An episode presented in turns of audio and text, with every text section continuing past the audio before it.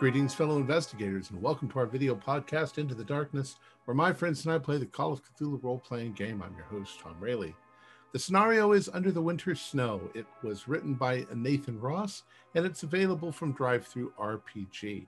And our game master is David Gassaway. This is a one shot and the first time we are running it. So, without any further delay, let's begin our journey into the darkness. David? Uh, it is late January in 1921 in North Dakota. Uh, and in the small town of Eisner, a uh, confusing new illness has reared its head. Local doctor Antle has contacted the county medical examiner, and he has assembled a small team uh, to uh, go into the town of Eisner and see if they can determine the nature and degree of danger that this illness presents. It's only a couple years since the Spanish flu swept through.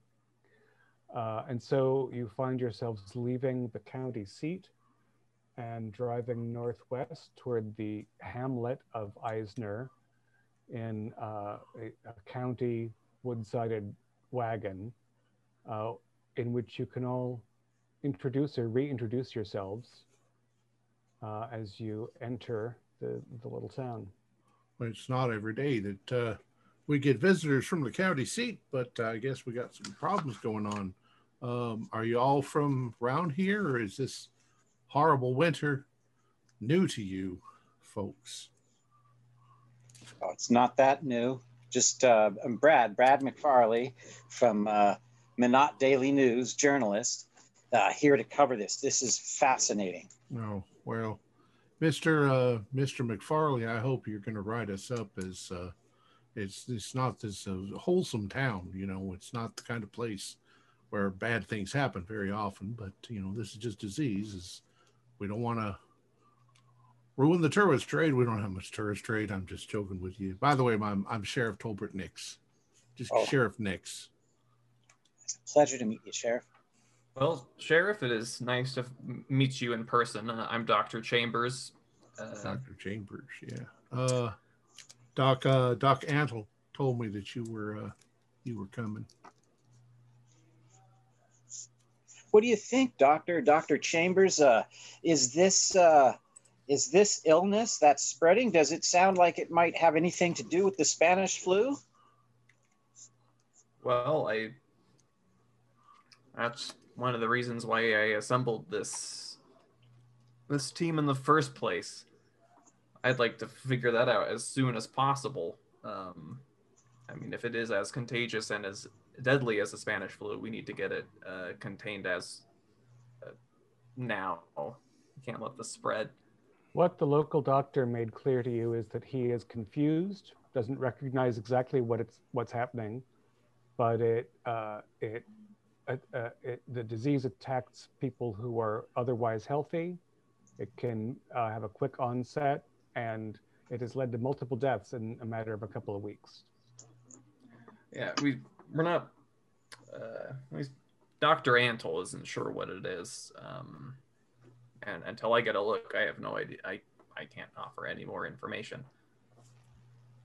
Well, I hope this will. I hope this is important because I was trying to enjoy my week off with my husband until I wasn't called in. Oh, I, would say that uh, people dying from disease is a rather important issue. I'm so sorry it disrupted your weekend. Miss Curtis, I think that uh, you're going to have to help control the way uh, uh Mr. McFarley uh, paints a picture of our of the situation. We don't want people panicking now. We don't oh, want I'm... them uh, you know. I'm not for a sensationalist story, Sheriff. I, I just want to get the facts. That's all.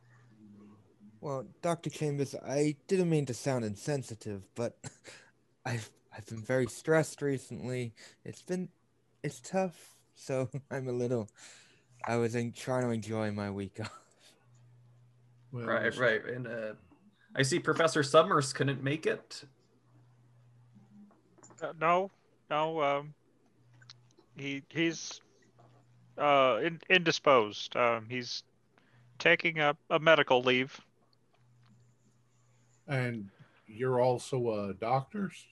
Uh, no, no, uh, grad student from uh, Black Black Hills University down in uh, Spearfish, uh, South Dakota.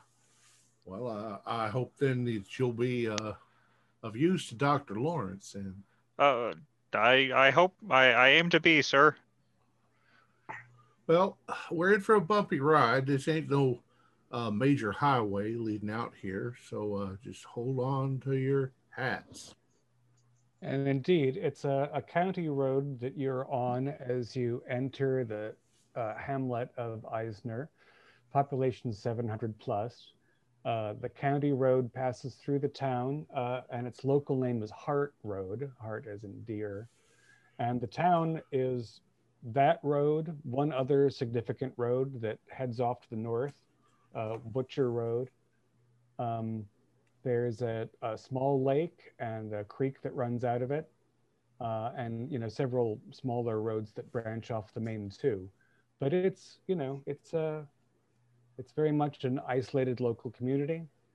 Um, you've got chains on the wheels of the truck, and even so, you have to mind your driving as you come into town. Uh, because there has been snowfall and it is, you know, hovering at, at the warmest time of day around freezing. Um, I have one question: Is any does anybody in the wagon have any sort of weapon other than the sheriff's? Hmm. Not sure I ha- bring a weapon. I have two pens and two pencils, and the pencils are very sharp. Yes, and in, in the right circumstances, those can indeed be deadly. Uh, and so uh, you should discuss. Basically, you only know two places in town: uh, Dr. Antle's small clinic. You know where that is, um, and uh, also he's arranged for you all to stay at a small rooming house, and you know where that is. Yeah, so that's it's up to you to decide. Molly Quill's place, Eisner Inn. It's, it's the Rutgers. The Rutgers. Oh, yeah, I forgot about them. So it's it's your choice whether you'd want to rush to the clinic or stop off at, at the at the at the inn, rooming house, really. Well, if it's the same to you, gentlemen, and Miss Curtis, um, I'd like to go to the um, the clinic first. Well, let's do this. I'll drop you off at the clinic. You leave your stuff in the car, and I'll drive it on over to the inn, and we'll uh, we'll get y'all situated up there. And I'll come back and see if you need anything. Okay, so uh, you can see the the Rutger house. Uh, it's really just a farmhouse with some add-ons, just off the side of the road, and you drive past it uh, and take a left onto a smaller lane where you find Doc Antle's clinic, uh, and all but the sheriff get out. Um, you know, it's a the clinic is a private house with uh, you know a, an addition built onto it. Uh, normally, there are two beds that he maintains, but he's actually set up two cots. Uh, and uh, Dr. Antle meets you at the door with his two nurses.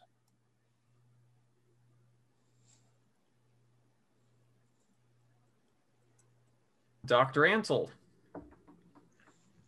Uh, I'm glad you could. I'm glad you could come. Uh, uh, please come in out of the cold. Um, we, we should shut the door right away. Um, you made you made excellent time, actually. Welcome. yes, yes. Well, I came as fast as I could get people together. Good. I recognize your voice, Dr. Chambers. Uh, everyone, I'm Dr. Antle. Uh, these are my nurses, uh, Nurse Haddix and Nurse um, Denham. Um, Uh, charmed. uh, Dahlgren. Uh, Nurse Dahlgren has been with me for several years. Haddix only uh, only two.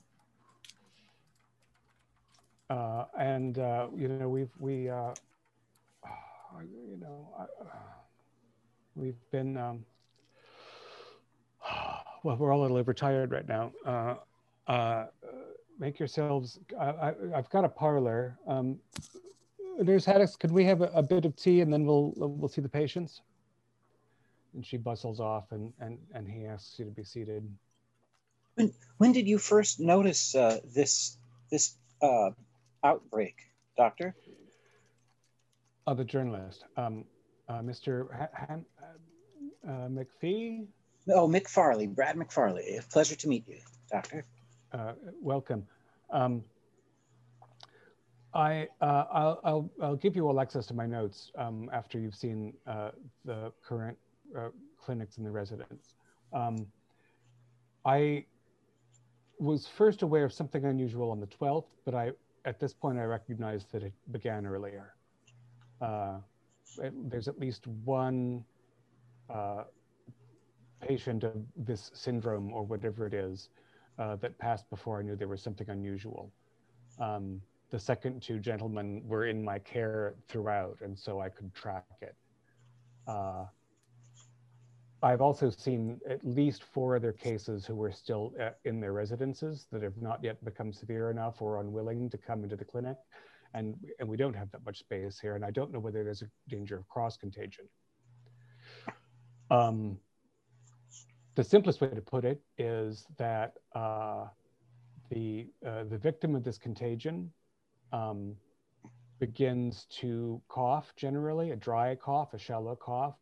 Breathing gets uh, increasingly uneasy. Fever is not a constant, although there is at times a spike in fever. Um, uh, there are periods of weakness to the point of swooning and fainting. Uh, patients uh, find it impossible to rest comfortably. Um, and the uh, period from initial onset to a grave illness can be a matter of only a few days. Wow. Yes. Uh, and um, so, and currently we have uh, three departed and at least six infected, and I think eight infected. So, in a matter of almost no time at all, that is uh, tremendous. Also, uh, these aren't members of the same family. It's it's scattered uh, in a way that I, I'm not entirely um, I'm not entirely capable of understanding. So they So I hope I'm not overreacting, um, or rather, I hope I am overreacting. Sorry. Well, that's uh, so we're here to find out. So, all any attempts at, at contract tracing, you can't uh, find a, I guess, a, a There's no obvious connection, except that this is not a large community. Um, you know, most people go to church of a Sunday. Uh, okay, you know, we have one small family restaurant in town. At least two of the patients ate there, and other people might have had a cup of coffee. I I haven't even been able to speak to everyone. Um, not all the patients are uh, always lucid. Oh, now are you are you the only physician in town? Oh yes. Uh, I've been in practice here for 18 years. Uh, again, uh, Nurse Dahlgren, um, the she's the the fair one. Um, she's been with me uh, through her training. She was she was still a student when she came to work with me. Nurse Haddix came on a couple years ago. Um, and normally, you know, this is a normally people are coming from rural areas outside of town because I, I'm not that busy. Uh, right now, I'm feeling a bit overwhelmed. Um, Tom, uh, you drive back down Hart Road to the Rutger House. Right. Um, it's uh, it's just a large farmhouse. It's not a, a proper inn. Uh, the Rutgers are an older couple who are semi-retired who have begun to let rooms, um, and uh, they situate your the, the things into a few rooms and uh, flutter about and offer you coffee and and and biscuits and whatnot. And of Um, course, I tell them that I thank you kindly, but I do have to get back to the others. Uh, we're getting debriefed by uh, Dr. Atler. And and they're clearly eager to hear what's going on. Like they know something's afoot, uh, and and they and they're they try to hide how anxious they are to find out what's going on, so they can run around and tell everybody what the why the outsiders are here. sure. Um, and I don't want you spreading no no disinformation. Uh, we you know we got to keep the peace in this town. Oh, uh, you know, Sheriff, uh, you know, the last thing we want is a panic. We're happy to see you in town. But if there is something going on, if there is something that we're not being told, we deserve to know. Well, you're all going to be. Uh, we'll we'll definitely uh, pull everybody together and talk to them about it once we know what's going on. Know, But well, uh, it's, it's it's very cold outside. It's a pretty bad winter this year. You you all stayed nice and warm and toasty in your house, yeah, and will, uh, will you will you will you all be having supper here tonight? oh, very likely, probably. I'll I'll I'll ask them, but you know, let's let's just assume that we're going to be eating here tonight. They've had a trip. Yeah. Uh, you know, we'll we'll uh, we'll we'll prepare for that. Uh, and I, I do hope uh, I do hope that uh, there is no cause for alarm. Of course. Oh, now you all take care, and I'm going to get back to the others. Which point Is there anything that you uh, folks would like any further questions before you uh, enter the clinic and look at the patients? Uh, yes, Jamie. Um, at some point, I would like to get uh my hands on, like, any files, documents on just the patients that you currently have, and then I'd, any local files on the local households and stuff like that, just so I can compile a, a fuller picture based on what I already know about this place. Just for personal and professional purposes. Presumably professional, rather than personal. Good heavens. Um, uh, well, uh, let's. Um, uh, Dr. Antle will usher everybody into the clinic, uh, and and both uh, uh, presumably have had uh, you know a spot of tea and whatever warmed your chilblains since being outside. Um, by the time you go to the clinic, both nurses are, are in it. Um, and again, there are two beds and two cots, uh, and and four patients between them. Uh, it's uh, a, a youngish man, a middle-aged woman, an older man, and a, and a teenage boy are in the clinic, and they're all, you know, done up. There's some, you know, so there's some mentholated wraps. There's a mustard wrap. There's blankets on somebody. There's ice packs on somebody. Um, there's a bit of, there's a little bit of moaning, but they're mostly not really. The patients are mostly not really aware of their surroundings. Um, and uh, uh, the uh, doctor will hand you the, his journal from the beginning of this investigation. Let's see. January 12th, 1921. The Giller, male 37, uh, presented with feelings of weakness, um, persistent cough, uh, prescribed um, dra- uh, drama whiskey to clean lungs, to clear lungs. No sign of phlegm or other infection, however. Uh, the 14th, patient complains of aches and severe muscle cramping. Fell when leaving clinic, keeping him overnight for observation. Um, suffered from disturbed sleep throughout the night, did not wake but was highly active and cried out several times, has developed a fever 101 degrees Fahrenheit. Um, fever has worsened 103 degrees Fahrenheit. Um, and sorry, what is his name? My reading cursive is terrible. Tiller. Filler? Tiller. Tiller. Oh, it's a T. Okay, my bad. Tiller cannot get out of bed due to weakness. Um, second dose of whiskey, no signs of pneumonia. On the 16th, patient wakes only intermittently, uh, delirious, non-responsive, cannot awaken. Uh, he passed at 2:19 p.m. That is very quick. God. Just four days. Well, less than four days.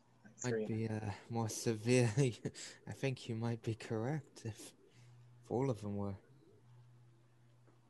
Such a fast onset of fever. Now I understand why we all are here. Hmm. This should be the second one.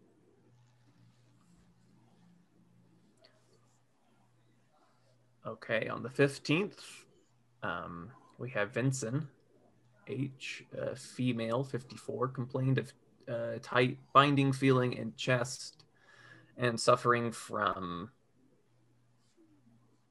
um, Restricted. restricted breathing. That is an R. My goodness, these glasses are not good enough. Apparently, okay, no signs of congestion or in or inflammation. Want uh, wanted to keep her overnight, but she insisted she return home. Uh, on the 16th, there was a house call patient suffering uh, bouts of severe nausea and low grade fever, uh, still refusing to stay at clinic. Um, B. Vincent, her husband, confided that she had been out of sorts for two days prior to seeing for prior to seeking treatment, left him with strict um, instructions to prevent spreading infection to himself. On the 18th house call, patient appeared pale and, and complained of chills. Examination revealed reduced muscle strength and bleeding at the back of the throat. Patient also had difficulty focusing. Husband reports that she has slept poorly the last two nights. Uh, on the 21st house call by B. Vincent, patient's condition has deteriorated, has not slept for periods of greater than 30 minutes at a time, um, fears going to sleep and suffers delusional episodes. Um, prescribed sedative to help patient rest. Um, B. Vincent admitted to admitted to shortness of breath and intermittent cough. Um, on the 22nd, H. Vincent passed during the night. Just six days, five and a half days. Oh, Yeah. Plus geez. the two days beforehand. Yeah, plus two days. beforehand. Still, it's like a week, a week of August. Symptoms, that set of symptoms is very interesting how it uh, leads to death so quickly. That's death what's astonishing. And um, uh, uh, the, it, it isn't acting like the Spanish flu at all. It isn't acting like a, a, a, a, a seasonal flu. I haven't seen any signs of pneumonia. The Yeah, I mean, cough remains dry and shallow.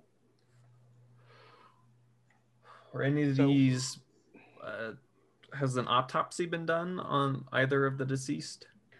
No, we have not. We uh, we can't bury them, of course, because the ground's harder than steel. So um, the the three who have passed, because uh, Sam Eastman is the first. Although at that point I I didn't think there was anything unusual, but they're all uh, they're all resting uh, in the church basement until until uh, we can give them a proper burial.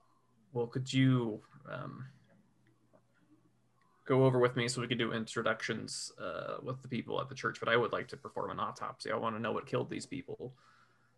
Uh, yeah, I'll, make that arrangements. I'll uh, I'll go. I'll, I'll call the reverend at his home and, and make sure we can get in. Um, in the meantime, you know, if you'd like to, uh, uh, you know, um, if you can see anything regarding these these four patients that I can't, I'd be most grateful. Well, uh, Mr. Shaw, what do you what do you think of this? Um, it's it is rather strange. Um, and you you hi, hi I, I'm I'm I'm from a college in South Dakota. I I'm up here shadowing um, Dr. Chambers. Um, you you said that not everyone was having a fever. There's all fever appears, but it is intermittent. Uh, but I- it's not like I'm bringing it down and it's coming back up. It seems to come in in waves or um, it, it just comes and goes. Uh, and it, if it built in a in a consistent fashion, it would make more sense to me. But uh, you know, an hour after I take someone's temperature, they can they can uh, read as normal, and then two hours later it can spike again. Uh, and they're not eating. Uh, I don't even know where they're getting the energy to burn up like this when they do. Huh. Uh, at that point, the um, the teenage uh, patient who's on a cot uh, sort of stirs, uh, and and uh, and he and he sits up. He's he's quite drawn, red around the eyes, uh, and and I, obviously you know damp with with sweat. Uh, and he he you know you can hear his like wheezy, shallow breathing as he pants. And he says, uh, he wants something from me. He wants something from me. Oh, calm, Uh, calm down there, son. Uh, and the, the the older nurse, Nurse Haddix, who's uh, uh, you know has a, a darker complexion, um, sort of you know props a pillow up behind him and and rests a hand on his forehead, and she says, "He's he's burning up. He's burning up again." Uh, Dr. Antle, you you said that um, in your notes here that uh, this uh, this other patient was delusional. Um, That's right. Right. Fever or no, uh, they they uh, they're not they don't they don't make sense for most of the time that they at least once this thing takes hold, or you know they have periods of lucidity, but uh, they, you know, and again, I think it has something to do with the fever, of course, but it, they're not always hot when it happens, um, and they have trouble sleeping, which of course they need to desperately to recover. Yes, I wonder if these, um, well, if perhaps it's not an issue with the lungs that is killing these people, but if it's something that is um, cerebral, if this disease attacks the brain, perhaps. Well, yeah, I mean that is that's that's certainly cause uh, for for an autopsy. It could be, but it's got to be it's got to be in the body, uh, and it isn't. It doesn't seem like anything. They're not showing other neurological indicators. Uh, you know, there's there isn't twitching or spasm or anything. If, Um, true. if the fever if, if the fever gets uh, severe enough, it could cause um, at least some uh, brain damage. Um, but at least that's been that's been observed in rats. So Yes, and so if they all had a high fever, that would uh, that would be a nice explanation. But it's the it's it's the facts concerning the the patients that are delusional without the presence of fever and the their loss of motor function, their is inability to does does the fever does the fever start uh, before or after the apparent mental effects? In the patients I've seen, uh, they recognize they're sick first, uh, but um, again, the, the first fellow to go was Samuel Easton, uh, Eastman, and and uh, his wife says he was he, he was touched in the head before he he had a fever or a cough, but they didn't call me. Uh, She was just worried about how he was you know how he was feeling, uh, you know, in, you know mentally. Huh. Uh, could everyone uh, spot hidden for me? Also, I'm sorry to interject, gentlemen, but it's it's a little. I know it's delusion as you're saying it, but it's a little creepy what they're saying. Oh, well, that's that's Oh. common with with patient. I mean, when they're they're yeah they're they're not lucid. I wouldn't take too much stock of what they're saying, Mrs. Curtis. I passed my spot hidden. I also passed. Uh, what do I get with a 99? Oh my, I got oh oh oh. We both Uh, bombed it. no, uh, the two of you both turn and bonk heads, Three Stooges style. uh, and it, yeah, um, around to recover uh, your embarrassment. Um, the those of you who were not uh, interacting cranially, uh, the uh, younger nurse, the, who's fair and has sort of uh, bright red lip, very striking bright red lips against your fair skin, uh, when you said something about uh, there being a, a mental component, she like really perked up and is like looking at you while trying not to let the doctor see that she has something she wants to impart. Uh, Miss Haddix, was it?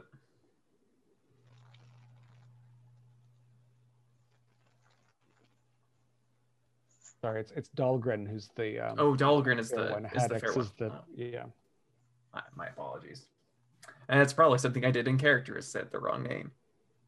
But oh, Delgrin, my apologies. Um, Oh, not at all. Not at all. I mean, we just got here. No offense taken. uh, what is uh, what have you noticed about this this situation? I mean, you're you're taking care of these people. Is there anything that um, any insights you could offer?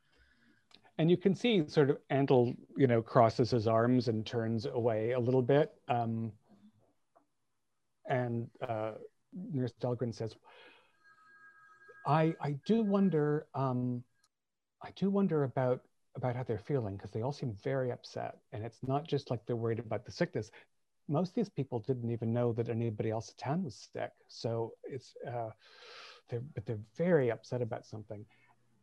And you know, in addition to the, the cough and, and the nausea, they also have uh, other sort of injuries. And, and at that point, Antle sort of clears his throat um, and says, actually, we've been over this. You will notice, uh, visitors, that um, some of the patients here uh, have uh, some visible bruising on their skin. Uh, which I think is mostly related to them tossing in their sleep before they came to the clinic. Uh, and there, there have been incidences of uh, damage that ap- appears a bit like frostbite. But you have to remember this is a rural community. Uh, it is deep winter, and some it is a common folk practice around here to pack a fevering patient with ice. So some of the families will deny they did such a thing because it's embarrassing when you when you actually are hurting your husband or child with the with your folk treatment. But I don't think there's anything more to it than that.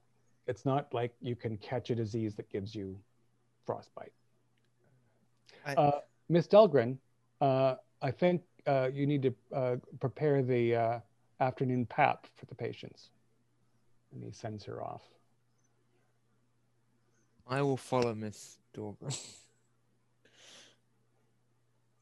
Now, I'm not a medical type, but does it seem like it should be pertinent to discuss with the families the whereabouts of their where where their family member has been hanging out and perhaps like you say maybe church maybe see if other people at church are also starting to feel ill That's a good idea, Sheriff. or at the market or if they all had apples or something uh, Right. I mean, getting getting to the source. I mean, the initial source of infection. This uh, this first gentleman who who passed on, um, where he got infected from, would be quite interesting if we can discover that um, and how it's spread to other members of the community. That you are you might not be a medical uh, professional, sheriff, but that is exactly what we want to be doing right now. And I think I, you know, to to some extent, I've I've anticipated that instinct. Of course, uh, certainly the Reverend will have a better idea about who's a regular churchgoer than I do, and that could very well be a factor in this. But as far as Samuel Easton goes, uh, he never left his house after his wife told me he was ill. After the first time I made a house call there, he didn't see anybody and nobody came to see him. Hmm. So, you know, the, presumably there was some person or who knows, an animal uh, before that because he he wasn't going to church. As soon as he as soon as he as soon as he showed a fever, he didn't leave his home until he passed. Oh, well, I mean, unless there's an animal that bites resemble bruises or frostbite. And there's not a lot running around this time of year. And that's the other problem in terms of people getting together. Uh, church is about the only place that people do meet up. It's cold. People are holed up.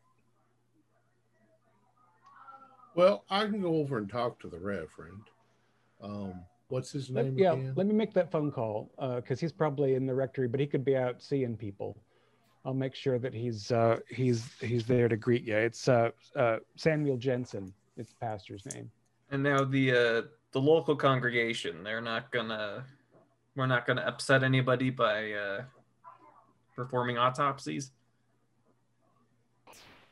You know, uh, this town lost uh, several sons to the Great War.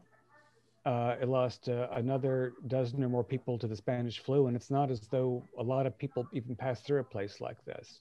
I think uh, even the most superstitious folk in town. I mean, we're not going to advertise.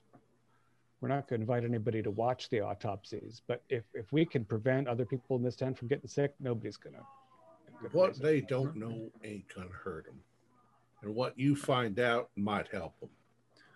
Well, I just I just wanted to make sure before we have a, a crisis on our hands from upset families Well- interfering with what And Dr. to do Angel's going to excuse himself to make those phone calls. So it's just you and Nurse Haddix with the patients for a few minutes. Uh, Dr. Lawrence, I can see what I can do about talking to the local mortician and telling him the situation so that he can hide any any uh, damage that you might do during your autopsy. Well, Yeah, just to clarify, I did follow the other nurse because I wanted to uh, speak to her. So. Uh, right. So Miss Curtis uh, shuffles off down the hall after Nurse Dahlgren. Um, and she's in the kitchen. There's, you know, she's basically over a, a vat of chicken broth and oatmeal. Uh, uh, and she's a little startled when you follow her into the kitchen, um, but uh, clearly not unwilling to talk. Um, so, sorry to disturb you. I know you you're busy, but You I know how the it- county. yeah, yeah, I do. Oh, that's, which, that's so neat. That's great. which is gosh. why I understand how you you feel when you're interrupted by uh by someone of the opposite sex. It's a little bit uh. You know, the embarrassing. doctor's a very educated man, and uh, he's been a big part of my training. I have enormous respect for him, but I swear sometimes he doesn't see what's right in front of his face. If it didn't come out of a book in Latin, he doesn't believe it. Yeah, which is also why he told me he, he told us back there his point of view of the mysterious injuries. As I would want to, I want to hear what you have to say about it. How you think the bruising or your your opinion is what I want. Oh, honestly, Ms. Curtis, I um, I just wanted to point it out to you folks because I I don't have any idea. It's but I I you know it's not it's not they're not getting a bruise, they're not getting a big, uh, almost weeping bruise on their ribs from tossing and turning in their sleep. Um, and I've seen frostbite cases. Uh, you know, we have we have a lumber mill north of town. I've seen some grievous injuries. Um, these people aren't losing the ends of their fingers and toes or or you know even a like a, a, a patch on their forearm that's frozen solid that's not coming from an ice pack that would require sustained you know uh, contact with very cold material and and i you know he just won't see it Okay, that that's that's what I wanted to that's what I wanted to hear because I feel like he he was just trying to breeze past the thing because he wants to get it over and done with, and I just wanted to clarify with you because yeah he wants to find he wants to find something that you can inject to make this go away. And i don't blame him because we've you know this is a to, to lose you know a few people in a few days in a town this size with no warning. And uh uh you know abel out there he's only 14 years old Oh, you know and he's healthy as a horse a week ago he could have pulled a plow with his teeth yeah. Um.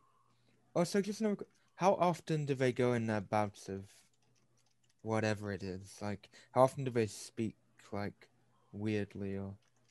Whenever whenever they sleep they have they have nightmares and sometimes it wakes them up uh, and sometimes they don't really sleep at all uh, and sometimes they get so weary like abel did you know he he falls asleep in the middle of the day and then and then he talks about you know talks about a faceless man who wants something from him faceless. gives me the chills Yeah, it would also me if I was hearing that. So, do they, just to clarify, do they speak in their sleep as well? i don't think anybody said anything you could understand or not more than a word or two It's mostly they sort of groan and turn. Well, I, I won't keep you any longer. I'll let you get back to what you were doing. And thank you. Keep up the hard work. You can. You know, I I uh, I, I I had I got to bring a few patients through the flu. Uh, I hope to bring as many patients as I can through this. Well, behind uh, behind a strong well, some people say behind a a strong man is a strong woman. So a stronger woman. So just don't let the all I will say as a little bit of advice, don't let the doctor get on your nerves too much. And I know it's I know he's doing male- his best. He's doing I know his best. I know it's a male male dominated world out there, but just hold your own. You'll I know you'll you'll make it. You seem like a smart woman. I try to educate myself. I do.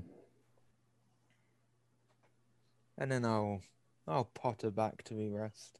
And I will fill them in of what she told me about her thoughts on the entrance. Just So, to save time. The rest of you, uh, you know, uh, Nurse Haddix and you have been in there alone. Um, anything else you wanted? I'll, I'll, I'll ask Nurse Nurse Haddix. Um, can you show me some of these this these bruisings? Um, Nurse Haddix is a is less uh, forthcoming. Um, but she sort of she you know she looks down and she sighs. Then she says, uh, "I uh, the worst ones are on Zadok," um, and she and she leads you over uh, to the uh, second cot uh, where there's an an older man uh, with a, a, a sort of uh, sharp gray beard. Uh, he is thin. He is his eyes are sunken. His cheeks are sunken. His eyes are open, but they're kind of just sort of rolling under heavy lids. His his breathing is labored, and um, she uh, moves a, a blanket and pulls out his arm, which is thin but muscular. You know, an old sort of farm working, and he's got um, uh, uh, you know, a series of, of bruises from thumb to plum size on his upper arm. Uh, and uh, there are a couple of bandages on his forearm.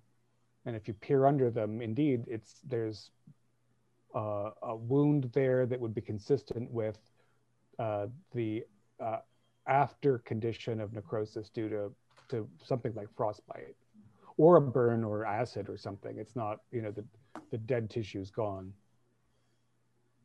This is this is quite interesting. Uh, you can certainly roll medicine. I don't know if you should be touching that. I'm not. Oh, okay. Just Thanks uh, for uh, keeping me uh, keeping me honest there, Shaft. Definitely don't want to uh, catch whatever this is. A 63 is a pass. Uh, the short the short answer is that um, there's nothing consistent in your understanding with a bacterium or a virus that could cause symptoms in, in these correlations. Yeah. So either these people are being victimized in some other way, or this is a completely novel illness. But it is definitely, uh, a, a, you know, a- something is going terribly awry with either the treatment or their condition in, in other sense. Um, uh, Dr. Antle has returned, uh, and he says that the Reverend will be. Uh, he, I spoke to the Reverend's housekeeper, uh, and he is uh, on call, but she's expecting him for lunch, and he'll be able to meet you at the church within a half an hour at the longest. Excellent. Well, why don't I uh, why don't I head on over there, and I'll uh, I'll see if we can come up with any kind of correlation. Hey, M- Mrs. Mrs. Curtis, uh, make yourself useful and uh, show um, like the county maps that you brought. I hope you got brought property records. I want to see. Oh yeah, uh, of course I do. What kind of county clerk do you take me for? of course I've got. That's why I want to see there. their Oh. re- their records as well, so that I get a better uh, understanding Okay. based on Where where are mine. all these cases? Where do they live? The people that are catching this. So the green spot is the doctor's clinic. Okay. Uh, the red spot is uh, the Rutgers house where you'll be staying. Uh, so this is the main road through town. This is the road that shoots off north. Uh, the church is right over here. It's got an attendant cemetery. The rectory is next door.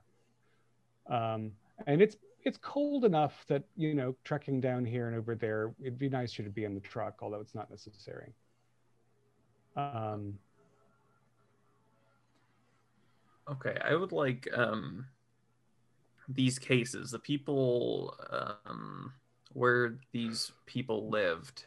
Right. So yeah, the uh, between the, the the nurses and the doctor can lean over, and everybody. It's a small enough town that everybody knows where everybody is. Uh, the first case was Samuel Easton, Eastman. Sorry.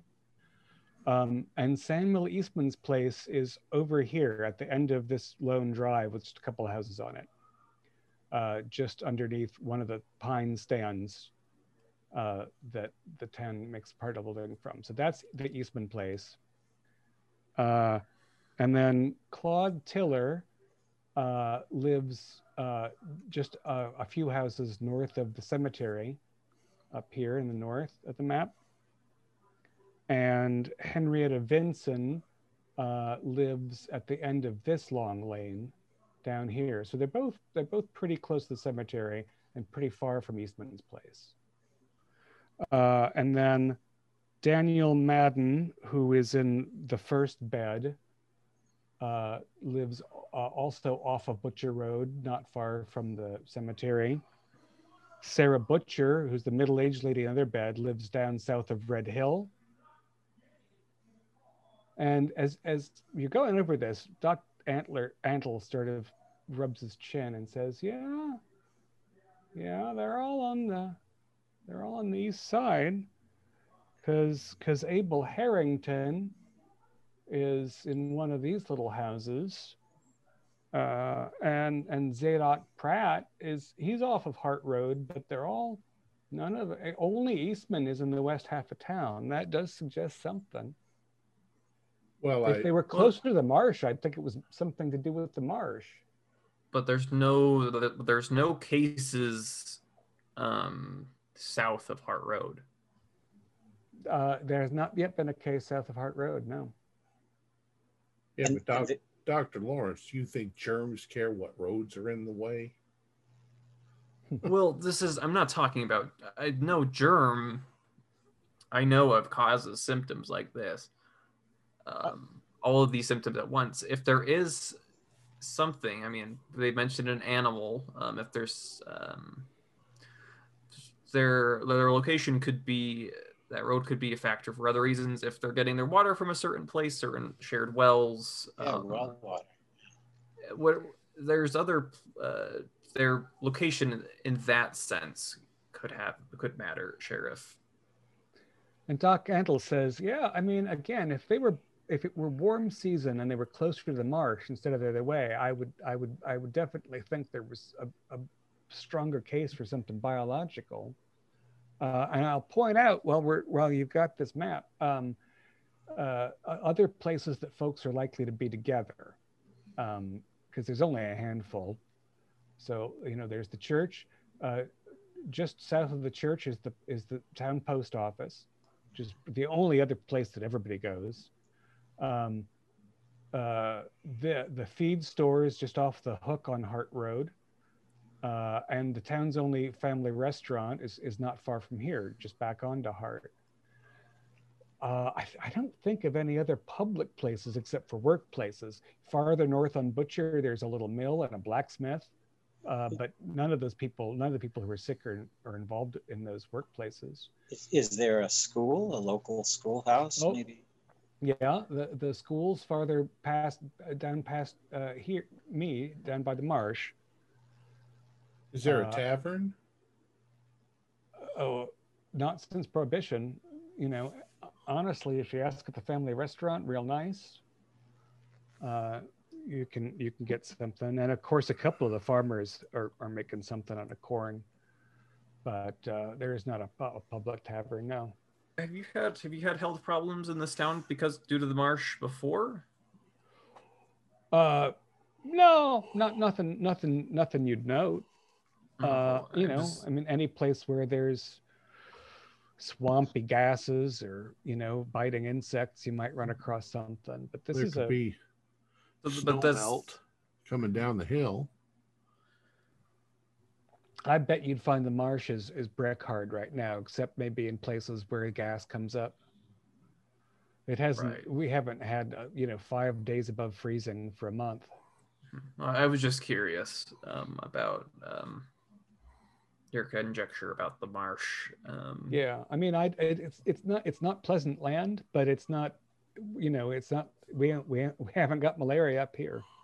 Well, can, can we trace the gentleman who was uh, who was on the west side? Can we trace any of his uh, recent activities to the east side? Well, did he go out out Again- to the hills? As far as I know, as soon as he got sick, he never left his house. Uh, but uh, his his widow is uh, Anna works at the post office. Uh, you can ask her about it. She had a terrible time with him. Yeah, we'd want Um, to find out where now he was there's- just before he got sick. Well, I am I am curious about something though. What's Has that? she shown any symptoms? Anna's no Anna Anna. The only symptoms Anna's shown is is grief. Uh, I think she's barely been back to the house. I think she spends a lot of time at the post office after hours because she's so torn up. And uh, the husband of Mrs. Venson who passed away, uh, B. Benson? You know, he he uh, has uh, he did show some some shortness of breath, uh, but he hasn't he hasn't worsened. Uh, so I'm I'm keeping an eye on him.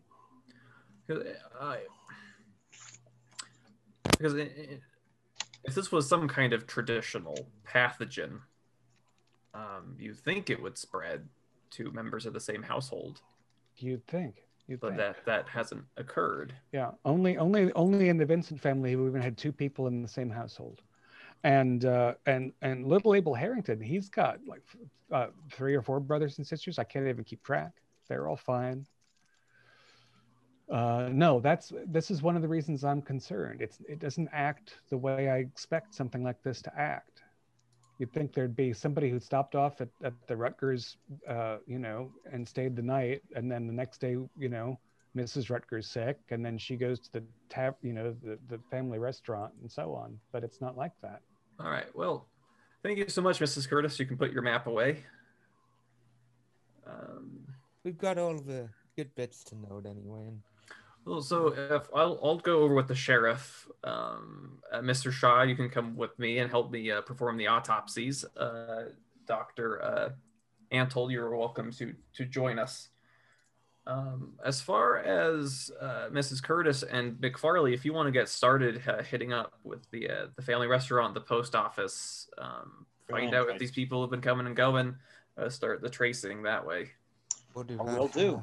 The good old fashioned, right? Luckily, we can take lots of notes, McFarley. Yes, and get a nice hot cup of coffee over there. Yep. Okay, so Doc, you're coming with me. Yes, we're going over to the church. Okay. Um, Doc Antle uh, says that um, he's very eager to hear the response of your autopsy, uh, but he's going to uh, he's actually going to run a couple of house calls on potential other parties rather than than attend. Um, but if How- you could report back after. um, this time of year, a few people are going to be down with something. Um, Yeah. there's flu, there's at least two people who who I'm I'm concerned about. There might be a couple others that are Well, Mr. Mr. Shaw, you're you're studying your degrees in medical research. Yes. Yeah. Which which would you deem uh, more conducive to the experience that you that you wish to receive here? Would you rather shadow me uh, with the autopsy, or would you rather accompany uh, Doctor Antle with his um, with his house calls? If that's Well, all right I- with the doctor.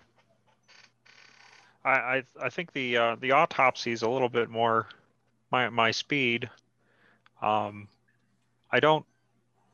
I I haven't done much uh, work with people, uh, but a, a lot of work on rodents.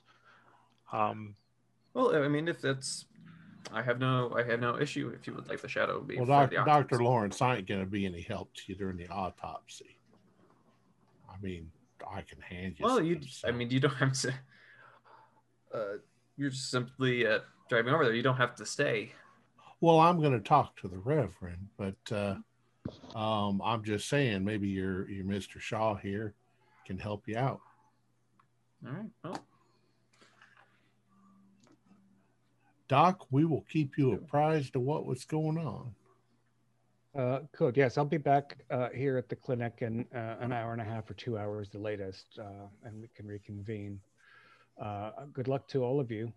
Um, and thanks for thanks for coming. You can see I'm I'm glad uh, you agree that there is cause here for concern. yes, this is um, quite peculiar.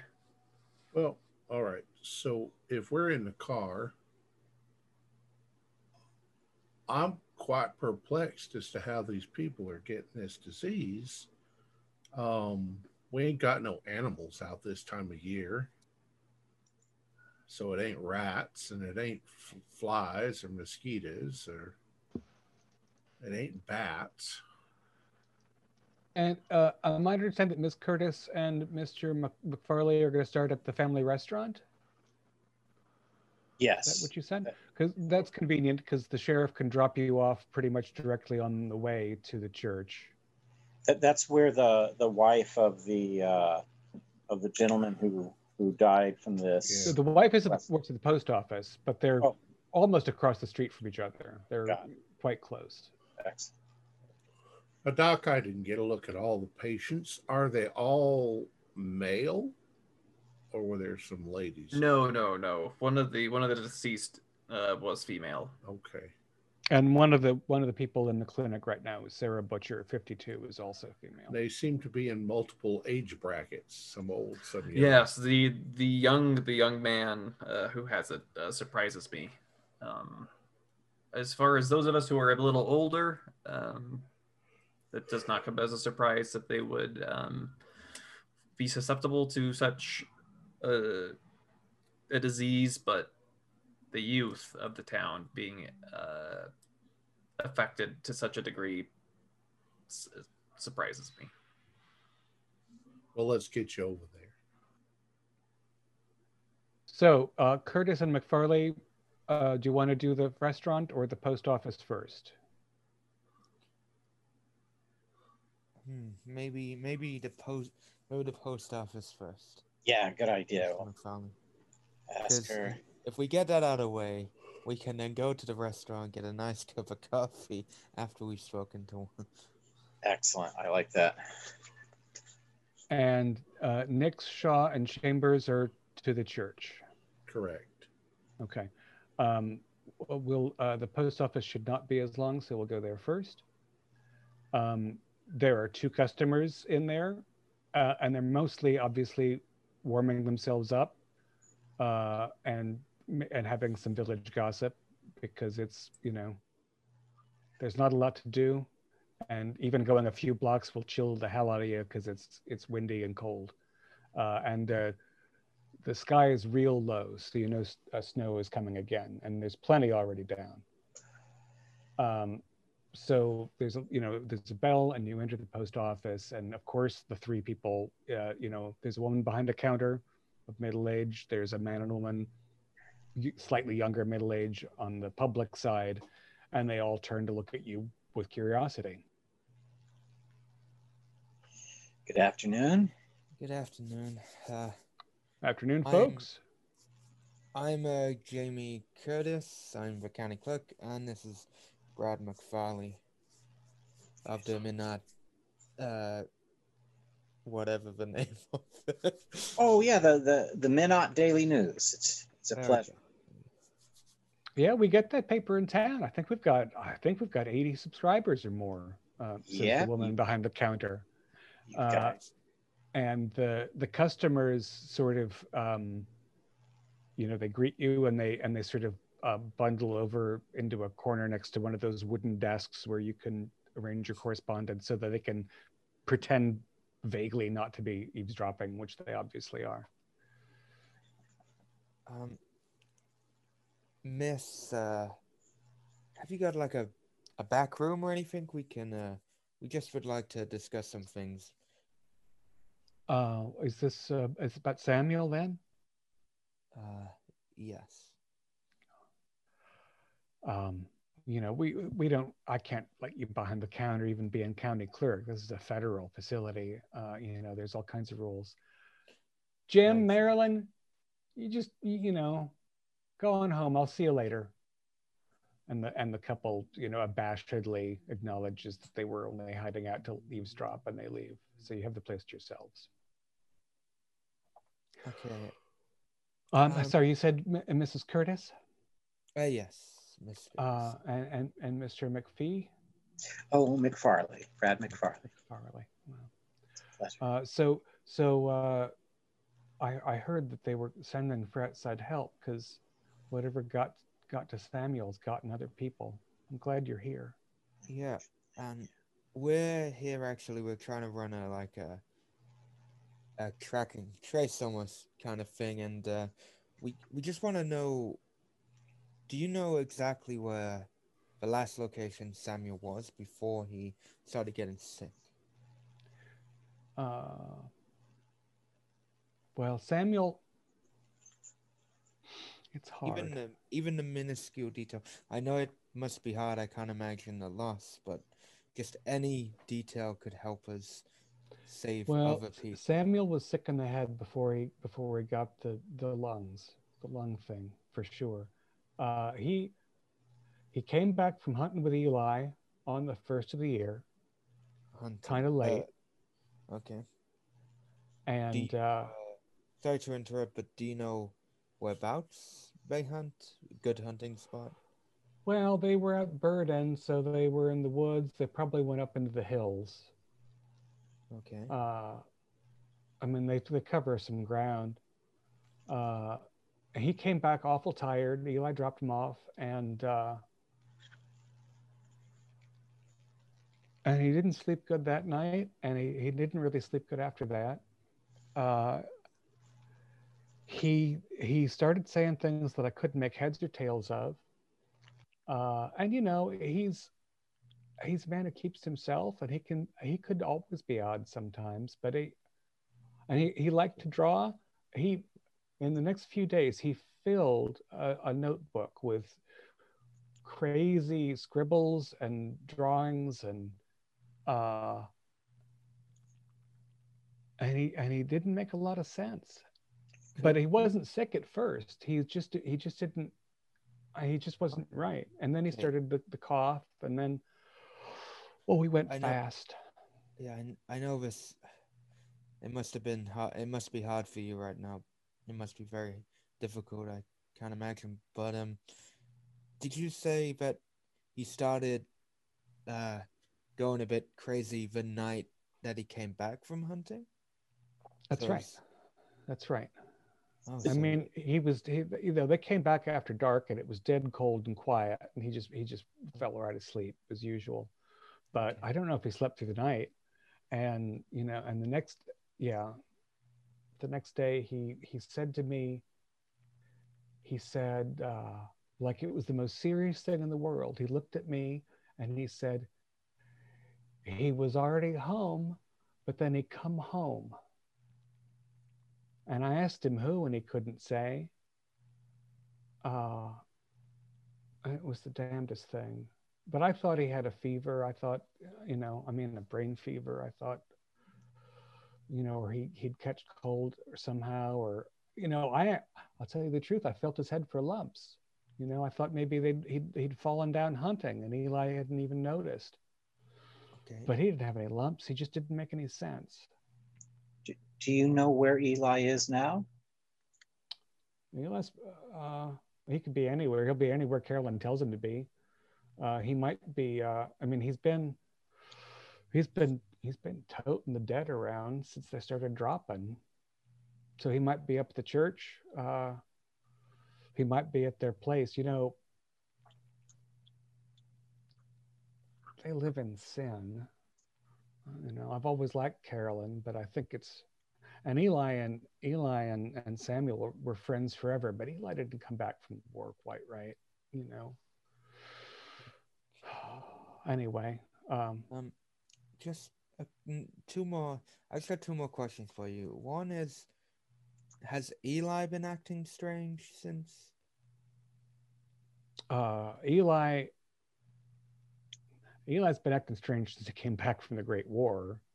Uh, Okay, so he's would he's the only one of the boys in town who came back from the Great War, uh, and he's got um, you know he's got uh, some metal in his chest, like he didn't come back whole. He and he and Samuel were the best of friends for the longest time, they didn't quite get on since he came back. But you know, there's almost like brothers. Okay. Um, and my second one is, if you've if you can get it for us, could I see Samuel's notebook that he was? Oh, the sketchbook. Yeah. Oh, I don't have it here. Good lord. Um, I'll tell you if you want it. If you want to look at it, uh,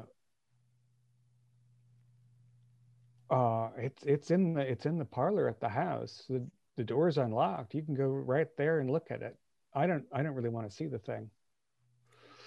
Okay. Uh, it's know, more I- of a curiosity. To be fair, it's not. It's not really to do with our investi- investigation, but it could help at least us understand and the doctors understand more of his mental state, and it might What he it was might going. help. I don't know what that would have to do with people getting lung sick, but uh, you're welcome to it. You you could take the thing. Uh, it, it just reminds me of what a state he was in for the end. You know, he was a good man. Everything Well, just fell apart.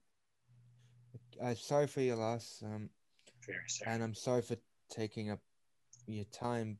Uh, we'll leave you. We'll leave you to it, and yeah, You good luck. Uh, you know, you t- take care of yourselves and and uh, help folks in this town out because it feels like the place is just falling apart around us. we'll we'll, we'll do our best. Um, yeah. I when we get outside, I will, because we're in the cold, we'll be freezing. I'll try to yeah. keep it brief to McFarley, but um, I think a big step here is speaking to Eli. Oh yeah. The thing is, if he wasn't already riding ahead, maybe they wouldn't notice if he was getting symptoms. But then if he didn't get symptoms, but he was out with Samuel all day, why didn't he get anything, but Samuel did? But maybe maybe we could at least ask him questions, see where they went, what they did. Maybe maybe they hunted uh, a, a a rabbit and he ate it, and uh, and True. Yeah. Eli didn't. He might have been But- infected. Who knows? But then how did it pass on to others? if Yeah, he I the family restaurant is just across the street, uh, Yeah. and you guys can hustle through the blowing snow Yeah. and Yeah. uh, and and uh, and and Cup warm yourselves, and we'll move on to the church. Uh, when when the wagon pulls up, the reverend leaves the rectory, which is just south of the church, and comes out to meet you. He's got a, a heavy wool coat on and a muffler, and he sort of pulls his hand out of the muffler and waves to you, and just opens up the the door to the church and beckons you. He doesn't. He's not going Right. to shake hands outside. Reverend Jensen, thank you for uh, seeing us. Uh, this Oh. here is Dr. Lawrence Chambers and uh, Mr. Welcome. Justin Shaw. Welcome to y'all. Uh, good to see you, Sheriff. Uh, come on inside. Uh, I, I'll turn the I'll turn the uh, boiler up in a minute so we can thaw off. Uh, it's gonna. It looks like the week's gonna just be just be as nasty as before. Indeed. Um, so, we have a delicate matter to discuss with you. Um, uh, the doctor and Mr. Shaw here are from the county seat. Uh, Doctor uh, Doctor Antle sent for them. Oh, I understand. I haven't had uh, to house so many bodies uh, I can remember all at once without there being an accident in the mail or something. Well, you you can appreciate that we don't want to cause any kind of panic. Um, uh, Miss. Doc, Dr. Lawrence here, Dr. Dr. Chambers here is trying to ascertain the nature of this uh, infection. And he is going to need to uh, take a look at the bodies and uh, possibly invasively. Um, we don't want that to. we well, we will be performing autopsies. It's not a maybe. well we don't want we don't want to upset the families but uh, as we figure uh, uh, our mortician friend can uh, fix them up so that the family doesn't really have to know uh, but it's very important that we find out what's causing this disease Well, you know, Sheriff, uh, I don't think we have to worry that much about the families because by the time the ground here is soft enough to bury any of these folks, they're we're probably going to be in closed caskets anyway. It's uh, it's not a it's not an easy thing to die up here uh, in the darker winter. Um, uh, and uh, so the churchyard doesn't have any uh, cold tombs for uh, storing the bodies we uh no there's uh we i there had there's scarcely a family enough wealthy enough to bury above ground around here. Uh no we just we just stack them up like cordwood until uh until we have a good thaw and then we and then we bury them all at once well as a rule. It's something this you know the uh we're uh this is not a community that puts on much airs. You know we all live pretty close to the earth um, uh, so I don't I don't think we need to worry ab- about uh, delicate sensibilities for the most part. Well, um, could you show us where the bodies are, and then I'd like to talk to you about if uh, if there's all members of the congregation. We're trying to find places where they may have cross contaminated one another. Mm, yeah. Yes. Uh, yeah. Of course. Um, and uh, I'll uh, I'll show you uh, where the deceased are uh, resident, and I'll um, turn the place, well, warm the place up a little bit, and I'll put on some coffee so we can discuss things once uh, once you've done your your um, difficult business. That would be very pleasant. Thank you. Uh, and you know, uh, there's a room and a foyer, and then uh, a door, uh, and down a, a increasingly cold flight of stairs into a, a, a stone cellar that's uh, long and narrow and pretty chilly. Uh, there's a boiler at one end, but it's only going to heat right around it because the pipes are all upstairs. Uh, and he, uh, there's only a couple of light bulbs, which might be the biggest problem you have. It's, you know, it's basically a storage space. Um, uh, so there's a couple of swinging lights, uh, and there are uh, three bodies under white sheets on tables. Uh, they're simple wooden tables. Um, and it's, you know, it's probably about 45 degrees down here. So you certainly see your breath.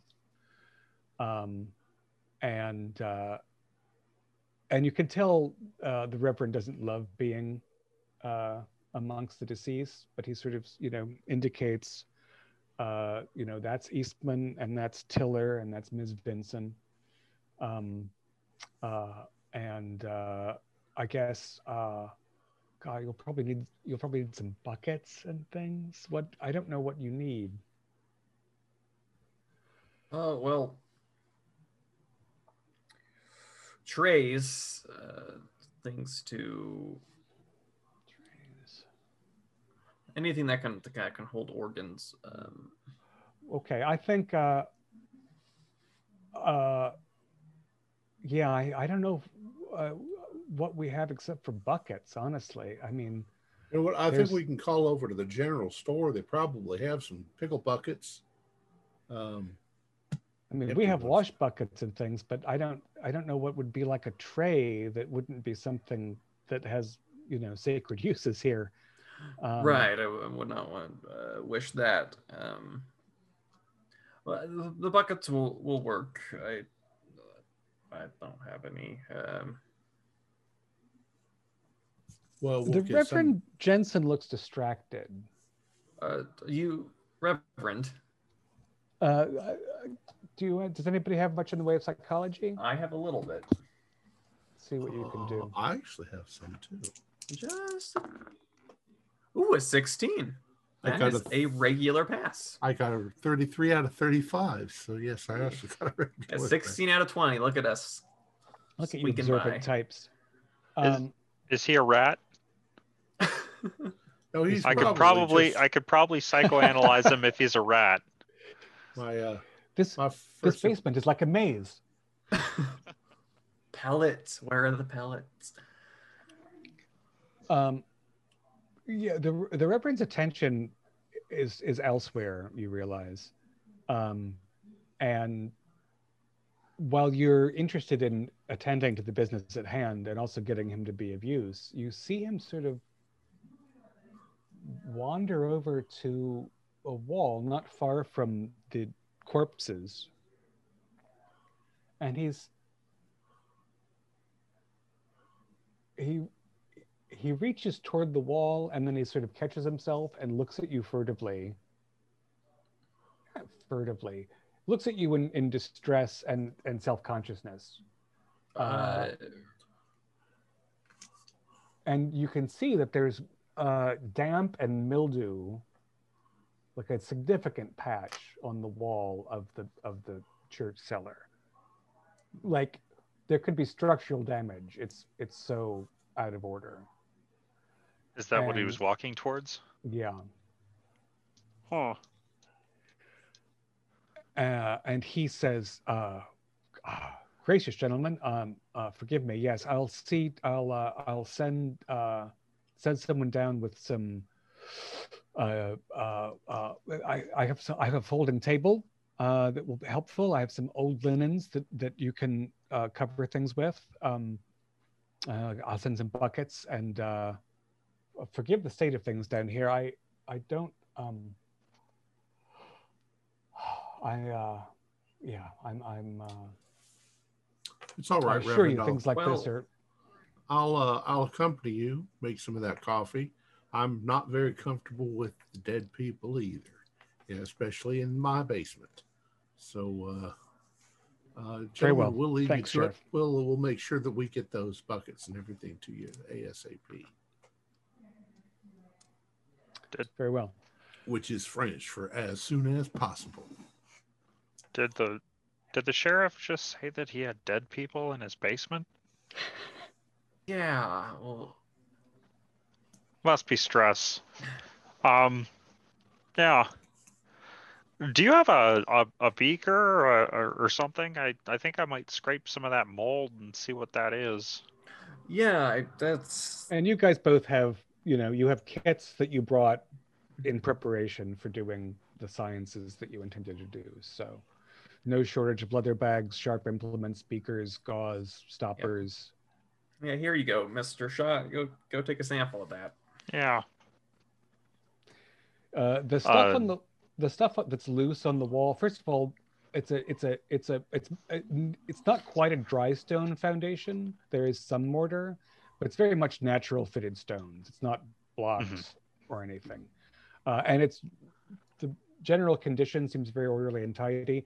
This area, you like, it seems like stones could slide out on this slimy decay that's happening, uh, and there are.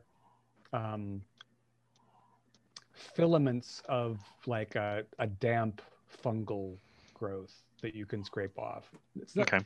It's it's something that obviously is comfortable in the cold.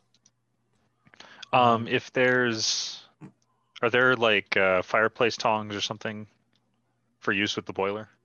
Yeah, absolutely. Okay.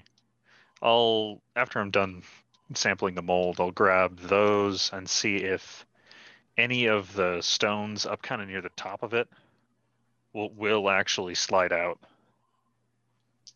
Um, yeah, Are they are they solid? they they, th- it, it feels like uh, when sedimentary rock gets damp enough to to become more frangible than otherwise would be. Mm. And if you Okay. start tugging, you'll be able to get things to, to crumble and shift pretty Okay. readily. Well, I'm not. I'm not going to cause a structural issue. So. All right. Yeah, but that is the condition. Hmm. I have a question. Please.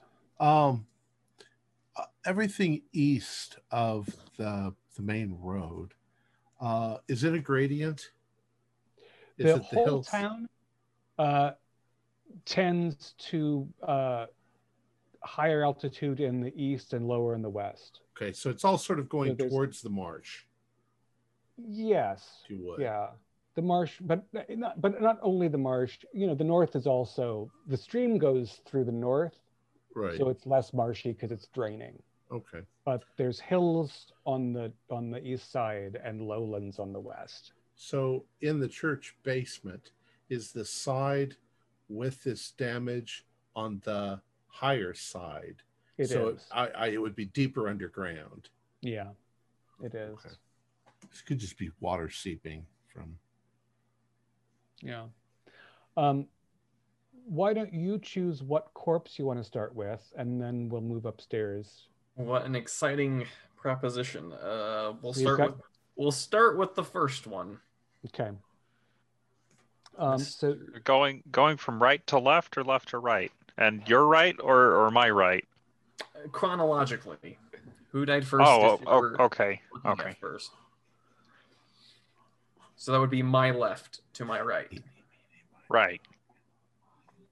Uh, Right. Okay, so you uncover uh, the corpse of Samuel Eastman. Uh, he's uh, a, maybe late 40s. Uh, looks like a man who wor- worked out of doors. Uh, and, uh, you know, he's, he's dead cold. Uh, and um,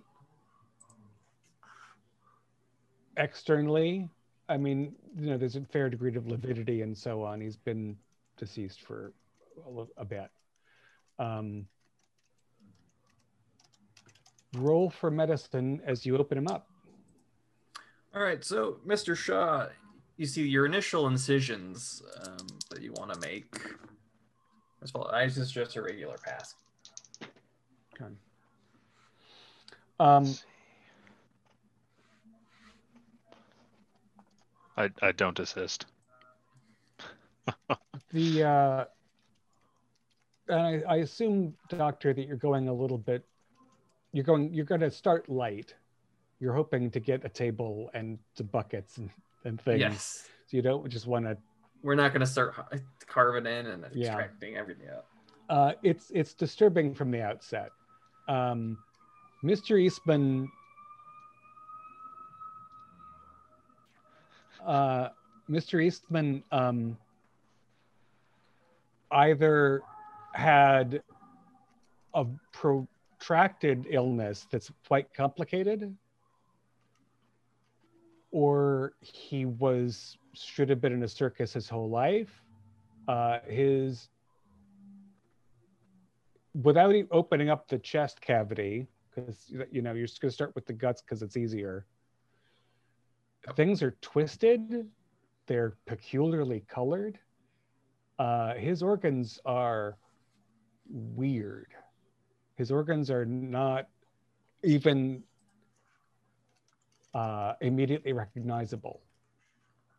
You know, imagine that his intestines had both mutated and had volition and they'd moved around and then his organ meat organs kidneys livers etc had shrunk or shifted or bent uh, there are colors here that are unfamiliar it's uh, our first San roll yeah, I was going to say, I'm like this. I'm like this. I'm starting to think that uh, all those anatomy drawings I saw were grossly inaccurate. No, no, no. You're those drawings are perfectly accurate. This is some un.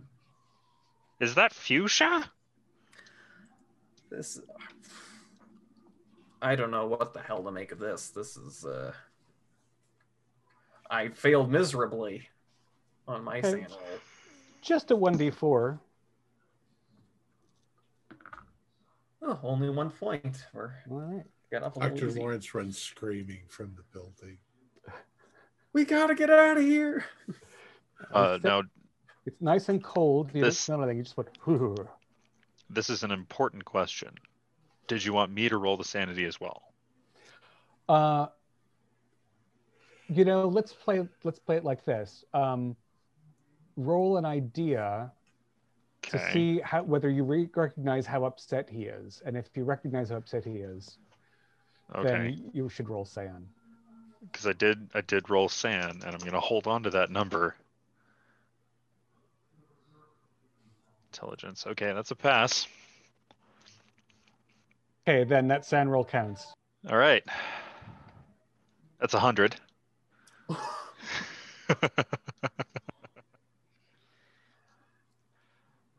Wow, that's uh, one one d four. You said.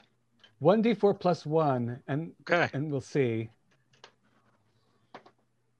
Three. three. Okay, Yes. so that wait, it's Oh. three plus one. Yes, that's- three three plus one. Yeah. Okay, so, so you you take you take four, and you just stop yourself from touching it. You're like, it's so wrong. You see him look, and it's so wrong, and you're like, and then you Mr. Shaw.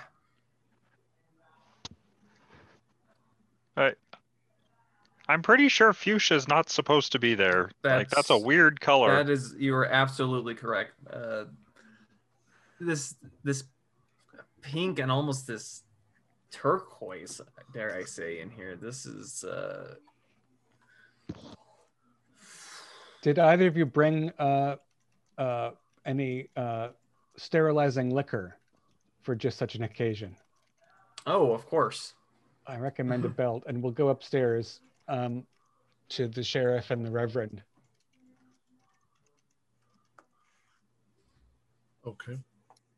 Uh, so the you know the the reverend like you know he's obviously unhappy with uh, circumstances in town, and he's trying to put a you know the best face on it. Um, do you want to make any specific Well, I'm, questions? I'm I'm sure that everything's going to be just fine. These are intelligent individuals. They'll figure out what's going on here. It's probably you know something on the the lines of a disease. Hopefully, something as simple as a flu or uh, the pneumonia or something like that, not uh, cholera or uh, the Black heavens. Death. Well, yeah, heavens, sheriff, I certainly hope it won't be that extreme. You know, it's um in a in a uh, a community of this size, uh, every loss is felt Of uh, course. between the, between the flu and the war. Uh, you know, I would be I would be grateful to to see a period of, of peace and and there is something there is something alarming about what's in this town right now. I feel like it's not uh,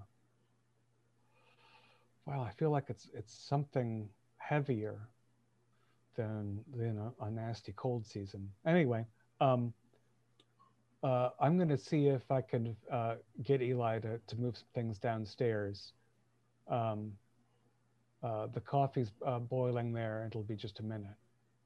All right, I'll I'll take care of the coffee. And uh, you know, you take care of yourself. It's uh, you have a lot of burden on you as uh, pastor of this town. You know, the uh, the Dr. Antle and I are are uh, in many ways uh, responsible for for all these families and, and good folks, but um, it's a it, it's it's usually a, a beautiful place to live, and they're lovely people. It's it's usually not a burden. It's usually an honor. Um, I'll, I'll be right back, Sheriff. All right. Uh, and indeed, uh, it's only a few minutes um, before he comes back with a a, a handsome, uh, sort of uh, ruddy-cheeked fellow in his mid twenties, um, who's uh, got a, a pretty light sort of corduroy jacket on. He's rubbing his hands together and and uh, and they're you know you can hear them muttering as they come in close the door and stuff and and uh, they know that there's some stuff in storage that that he can take downstairs to help the, the Okay. people so that gets arranged um, and indeed uh,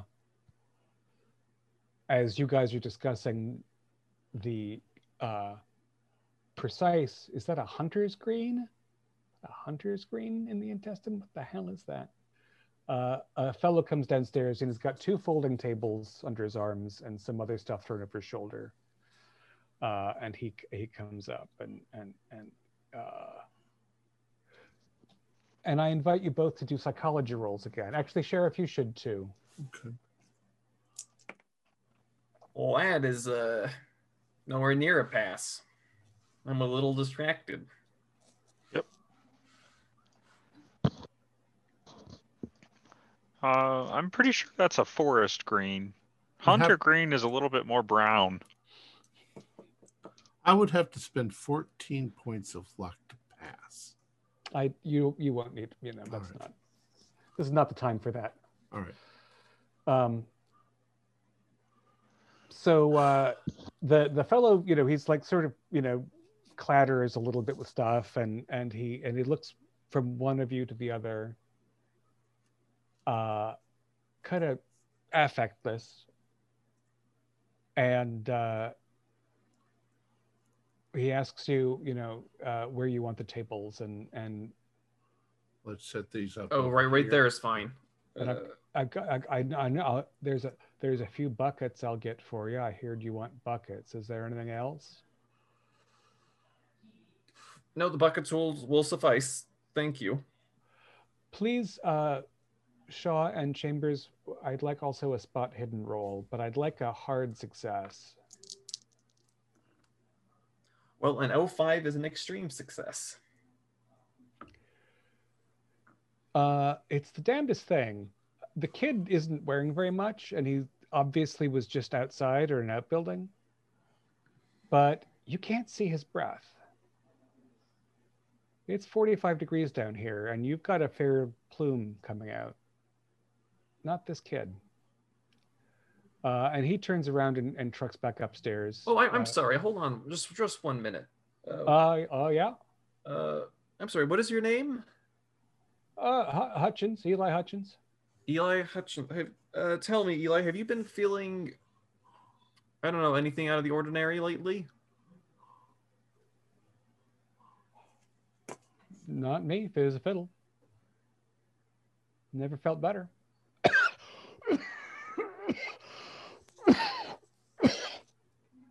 um, that's uh, that's nothing. Uh, I've got a I've got a, a little bit of German metal right here, that uh, that makes me. but uh, you know, it's the same all the time. It doesn't bother me a bit. Well, Eli, this here is a doctor, Dr. Lawrence. Uh, uh, maybe he'd like to take a look at you. Well, I'm, uh, if you'd like, we can arrange that sometime. I mean, I see Doc Antle all the time, uh, and you know, I, I live with Carolyn, so uh, if anything was wrong with me, they'd know Well, it right do away. You, do you have any, uh, well, dryness in your throat or your lungs? Dry coughing? Um, is, is your? Do you feel your? Do you feel feel phlegm with your cough? It- you know, it's it's it it sounds like a wet cough because there's the doctors told me. Uh, there's there's uh, what did they say? They said loose tissue inside my lung from where the shrapnel lies, so it sounds very phlegmy, but I don't expectorate any, and it's it's it's not a shortness of breath. It's just it's just you know it's just a it's a damage. Uh, but I, I live with it just fine. I, I can I can run up I can run up Camphor Hill and run back down in a minute it doesn't get in my way any Oh, have you been in uh, in contact with any of the uh, sick folk around here? only the bodies So this when it was this alive. coughing is nothing new then. No, I've had this since I got out of the hospital in France. I'm gonna go get them buckets now. I'll be All right, right. back. And gentlemen, here's some coffee for you. Oh, thank you. Uh, Holy shit. Is that Yeah. what the inside of a body looks like? well, no, Apparently not. not even close. Holy. Disgusting. Sorry. No offense to the dead folks. Well, it's it's pretty damn disgusting. Uh, I I doubt he would. Uh, there's I doubt he would no- mind. There's no there's no infection or virus or bacterium that would or fungus or mo- nothing. What would do this to someone? I Looks quite disordered. I am baffled. This is all this is this is wrong. He's like this these kidneys, for instance, should not be this color. Uh, and they're they're small and they're kind of hardened a little bit. Uh, this liver is shriveled and misshapen in, in the wrong place. These these intestines aren't uh, stacked correctly here. This is uh, it's, it's like something has rearranged this man. Now, how do you wish to proceed? Uh, well, You've got some materials now. Uh, going in through the rib cage, I want to see if they're um, how the extent that this damage spreads, and then I want to take a look at their uh, their brain. Uh, we're gonna go check everything. This is to what extent has this um, malady? I don't know what else to call it. Um, how far does it go in the body? All right, uh, Mr. McFarlane and Ms. Curtis, uh, you've gotten warmed up at the at the uh, family restaurant. Uh, how do you wish to proceed? Um, well, do we know who any of the, relations there would be for uh, Tiller or Benson? That's what we're here for. Or if we don't know who they would be, we could ask. Uh, is there a is there a waiter or waitress at the at the counter? Uh, yeah, it, it's there's a there's a cook and one waitress, and they're local, and uh, they could they'll they don't. It's Francis and Doreen. Uh, uh, Francis's brother actually is is uh, the he, Francis is a Rutger, and so is the the the place you're staying at. So these people are the the pu- public face of the town. Oh, wonderful, wonderful. And and uh, you know, tipping them well cup of coffee and, and a nice, uh, you know, little something like a, a burger or what have you. Um, we're we're from uh, we're from the county. This is Jamie Curtis, county clerk, uh, and I'm uh, I'm assisting the team. You might have heard that we've been uh, sent here to to help uh, try to get a handle on the, the illnesses that's going around. My I under, I understand you're both mighty welcome. Both mighty welcome. Thank you so much. We're uh, we're trying to gather some information on um on uh, poor uh, Tiller and and uh, Benson that uh, Yep. what where where they might have gone or been doing prior to their illness. This this would be most paramount in in getting a good handle on what's going on here. Yeah, you know, I tell you, uh, this time of year, uh, uh, half the folks do nothing but chop wood and and sit in front of their stove.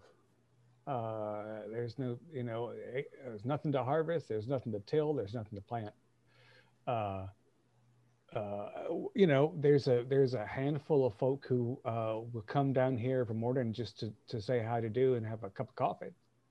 Yeah, because because otherwise they won't see nobody. Um, I don't know. Harriet Harriet Vincent. Uh, uh, she she uh, she was very much a homebody. I don't think I I've seen her outside of a, a big church holiday or a, or or the summer fete. Uh, she she doesn't ever come down here. She loves her own coffee. Um, uh, Claude Tiller. Uh, have I seen him since the new year? Probably once or twice. Uh, he was a bit of a taciturn fella, you know. He's been a widower for a while, so I don't know. I don't know if he if he stopped by or not. But thing is, yeah, we're not. Uh, it's not a it's not a time for congregating. Might might you know of anyone that might know them a, a little bit better? Maybe uh, maybe what they might have done just a day or two before they were taken ill.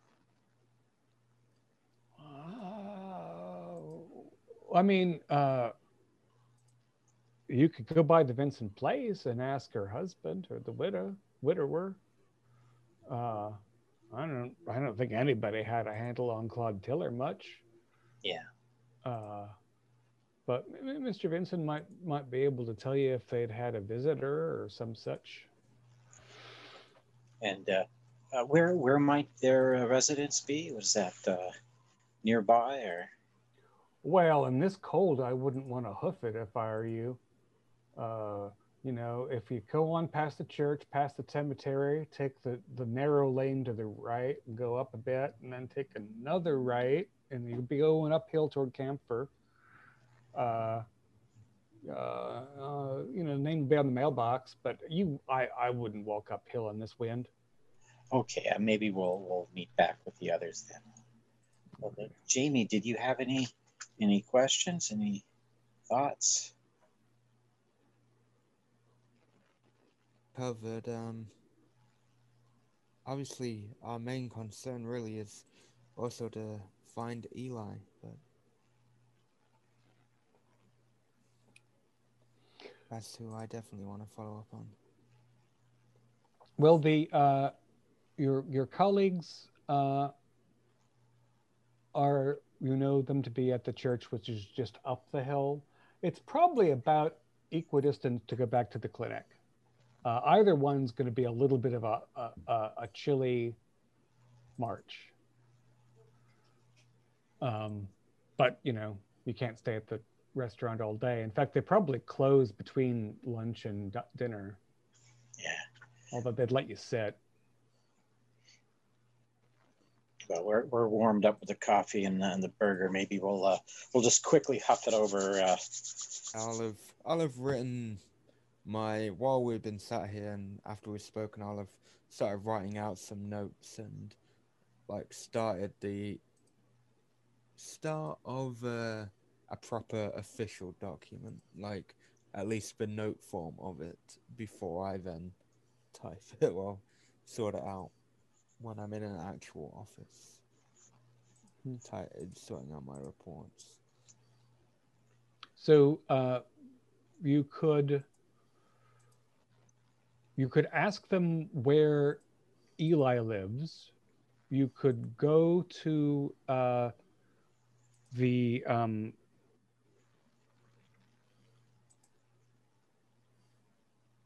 the um, post office lady's Wow. home to look at the strange sketchbook. You could go to the church. You could go to the clinic. yeah, we should Okay. probably take a quick look at the the sketchbook and then swing by Eli's Yeah. place. Uh, Um, so I'll walk up to the counter and just. Sorry to bother you. Do you know where? Uh, I don't know his last name, but an Eli lives. And this, you get the the the waitress, uh, and she's like, wow everyone knows where Eli lives. Eli lives at, at Carolyn's house, even though they're not married. It's really the most scandalous thing in town. And we all love Carolyn, and Okay. you know, Eli hasn't been the same since the war, so we don't talk about it much. But it's really quite something. You know, it's really not. Hmm. I mean, But you must have met Carolyn already, right? Weren't you at the clinic? Yeah. Yeah. Well, Carolyn Dahlgren. Eli Eli Hutchins lives with Carolyn Dahlgren. oh, They've always Oh, been sweethearts. the nurse. Okay, yes. I. Why did we never? Why did I never ask? that? I, d- I did not realize they were the same person. Uh, Uh, so anyway, you know, the Dahlgren place is uh, if you go on up Hart Road uh, and you don't turn off at the clinic, but you go a few doors down, uh, that's where Carolyn and Eli live, and Carolyn's mom, God bless her. Okay, thank thank thank you. Yeah, for thank you so um, much. Okay, and I, I leave her. I leave them a good tip, a Oh, very good tip. Definitely. All right. All right, back to the church. off. Um, as Dr. Chambers proceeds to uh, get out the heavier implements and open up poor Samuel Eastman's chest, um, the only thing that would make sense is to find that his lungs were full of fluid. They're not.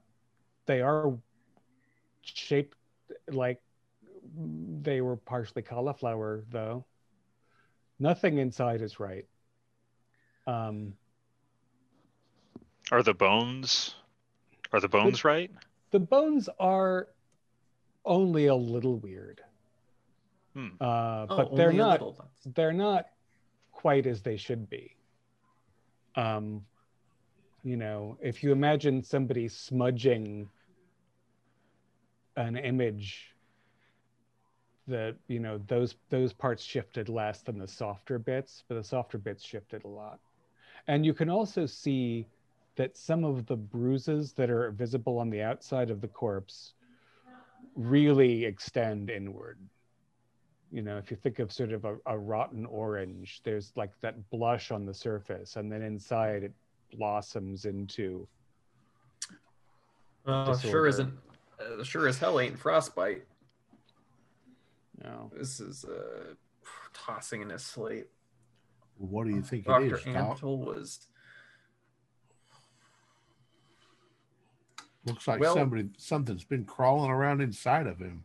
Well, but, but not not really. I don't see.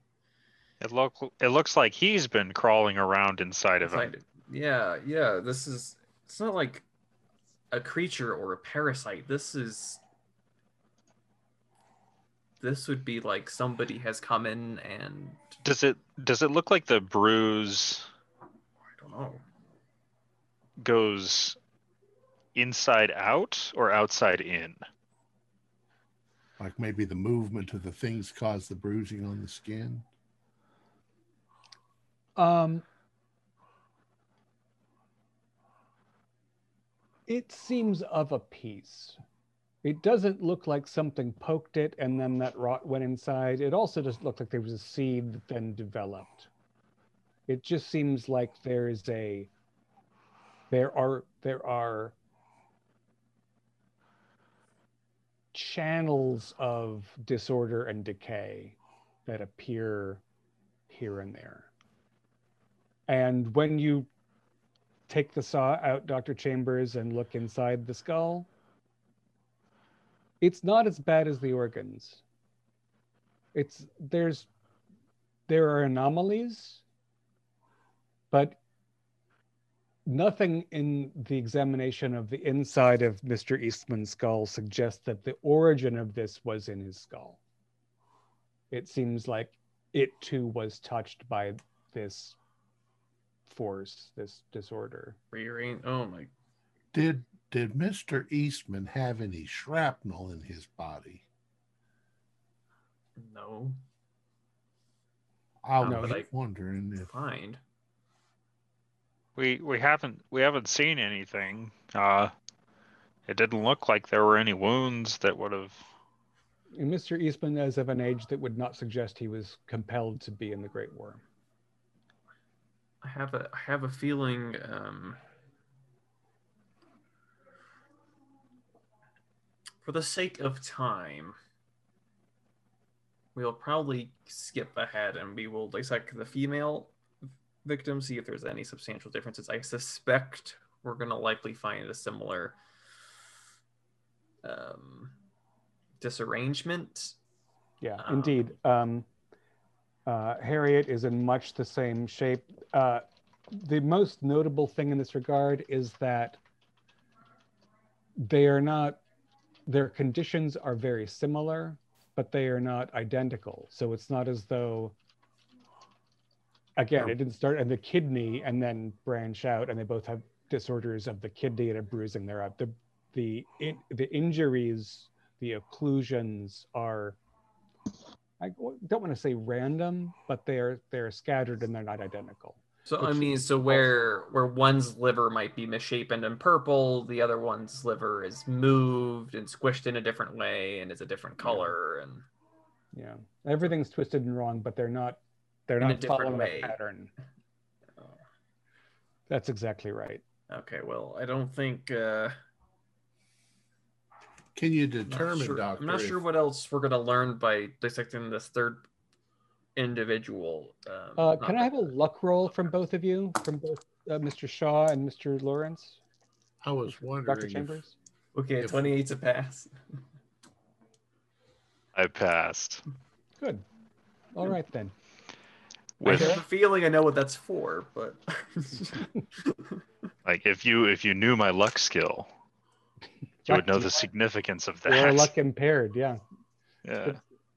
Sheriff, you had a question? I was just going to say, do you think it was this disordering that killed him? well, I don't know what killed them. I I so quickly. Um, as this would uh, so here's if it if this is what killed them, sheriff. The the symptoms don't add up.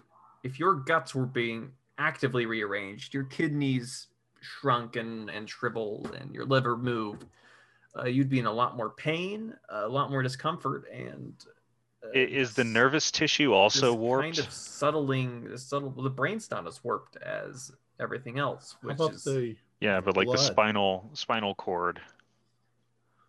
I think at this, any further information, uh, my plan is now, as much as I hate to say it, is to go back to the clinic with a stethoscope and listen at those bruises.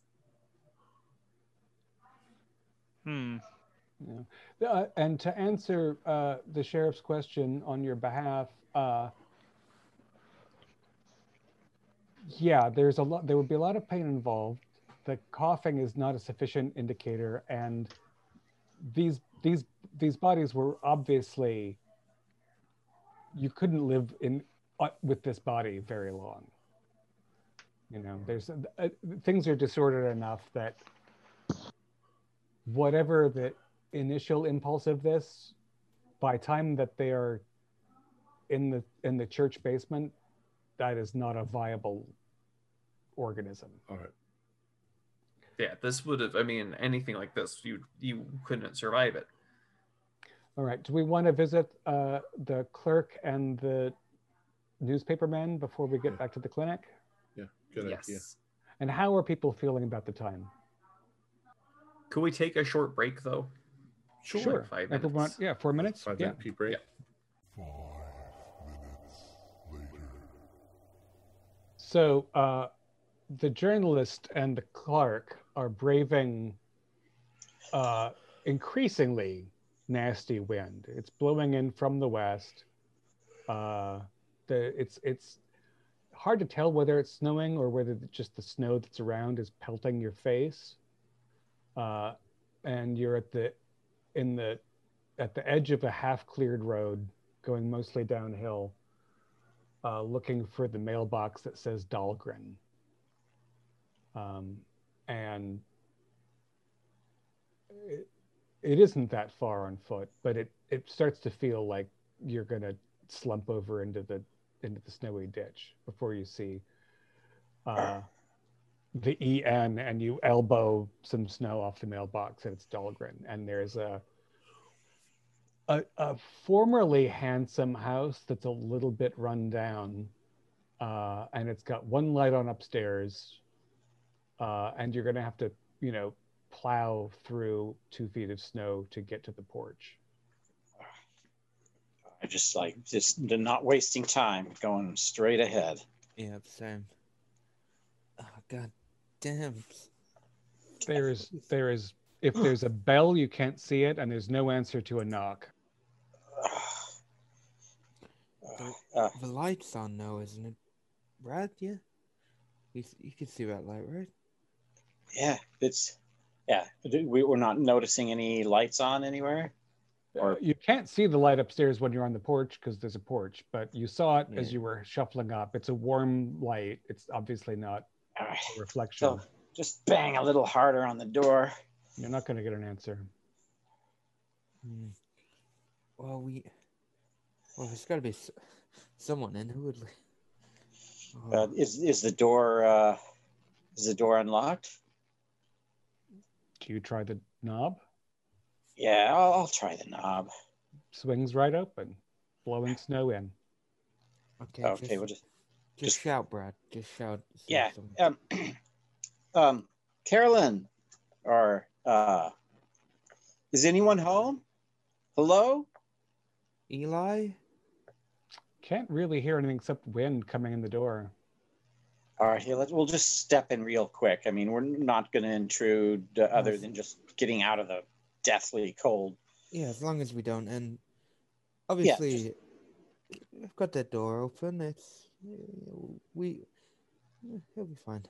Yeah, we'll step in and close close the door uh, behind us and just y- yell out, hey, "Eli, Eli, are you uh, home?" Eli. Um, the house is is not that warm, but it's not terrible. Uh, maybe it's in the low 60s. Uh, it's dusty and it's dim. And uh, as you stand there, like trying to shake the snow off you on the on the not very tidy carpet in front of the front door, and you look around, the house is a is kind of a mess. Um, you know, nothing's been cleaned or repaired uh, in any meaningful way. It's not abandoned. Um, it's obviously been in use. Um, there's probably, you know, if you if you were to s- sneak around, there's probably uh, warm coals in the living room. Um, nobody responds to your first few calls. Brad, I I don't feel comfortable if if we poke around. I, uh, if no one's answering, but I swear we saw a light on, and Yeah, yeah. If they if they don't, if yeah, I mean, yeah, we have no legal rights, you know, coming in here. we No, no, wanted no, to talk. feel- We just stepped in because it's so freaking cold. We don't, you Ma- know. Brad, may, maybe maybe just don't don't open any doors unnecessary, but maybe at least see whether lights on. Because if someone is in, and Yeah, because we know I'll- that uh, Eli I'll- was in the war, I'll, what I'll if he's sneak in. I'm I'm I'm a I'm a snoopy reporter. I'll just snoop in just a little bit and check to see. But- Very quiet, as quiet as I can be. I'll wait by the door though because I shouldn't really be breaking any any Sneak, laws, and I'll sneak, just deny. sneak, sneak, sneak, stealth, Uh, stealthy sneak. you don't need a sneak roll because um, you're you're you know the wind itself is making a fair amount of noise, rattling the old building. Um, if you move away from the front door into the first large room, uh, it's it's it's a living room. It's a front living room. So there's windows that look onto the porch. There's windows that go off to the side. There's a couch. There's a table. There's a fireplace that is a little warm. Uh, there's a lot of junk around. Um, and so I think a spot hidden would be a reasonable start. Certainly, certainly. Okay, 46, and my spot hidden is pretty good, I think. Spot, spot hidden's a 60, so that's a pass. Um, so, you know, the the overall senses of disorder, like whoever is living here is not taking good care of everything. Um, there, uh, there are several items arranged around the fireplace that strike you as unusual, but you can't. They don't signify to you in an obvious way. There's something that's like a a blob of glass Uh, there's a, a, a- metal tray that has ashes in it that are dark in color. Um, and as you sort of turn around in curious discomfort, like there's also there's a lot of papers on a low table in front of the sagging couch. Just And at a glance,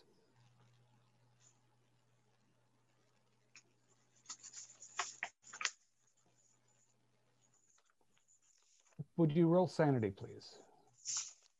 So shit. Uh, 03. That's an us- outstanding pass. Thank God I'm by the door. You you see there's there's paper that's old and paper that's new, and there is strange drawings and symbols and sort of diagrams that are disquieting. Uh, some of the paper's quite old, and there but there are lots of other notes that are current and in a feminine hand. And uh, there's a, a sort of notebook or diary that has a, a, a very worn piece of paper sticking out of it, which is the first thing that you see that you can easily read. Hmm.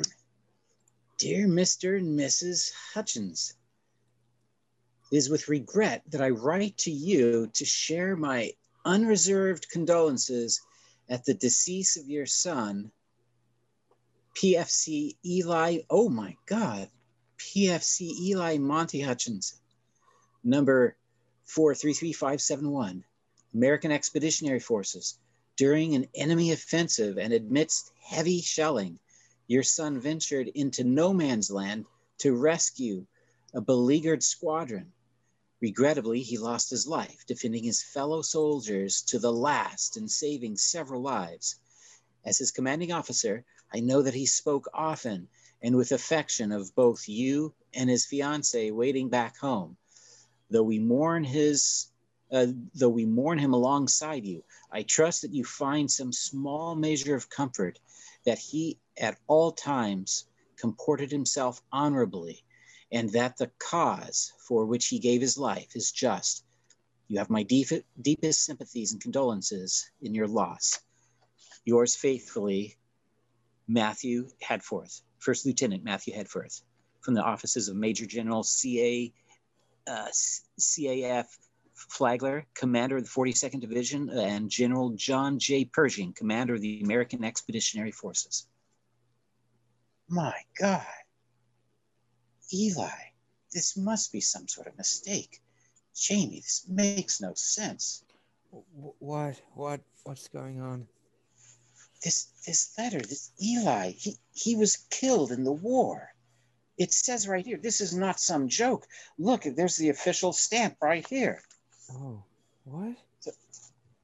I, Um, oh, I lay that letter out next to the other uh, couple of pages with the bizarre symbols, and I'm definitely, oh, the reporter's getting the edge on me here. I, I need to take a picture of this.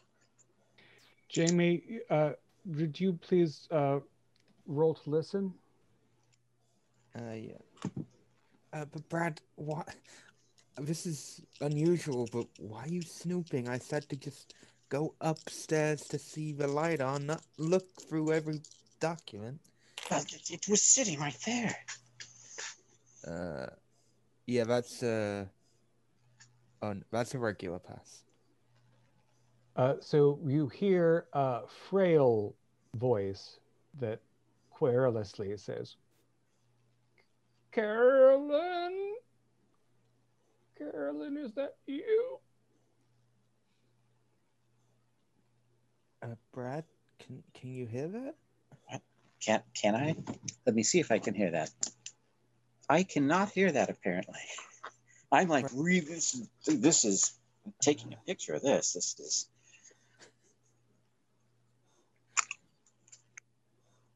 Brad, um, Carolyn, hear- it's cold.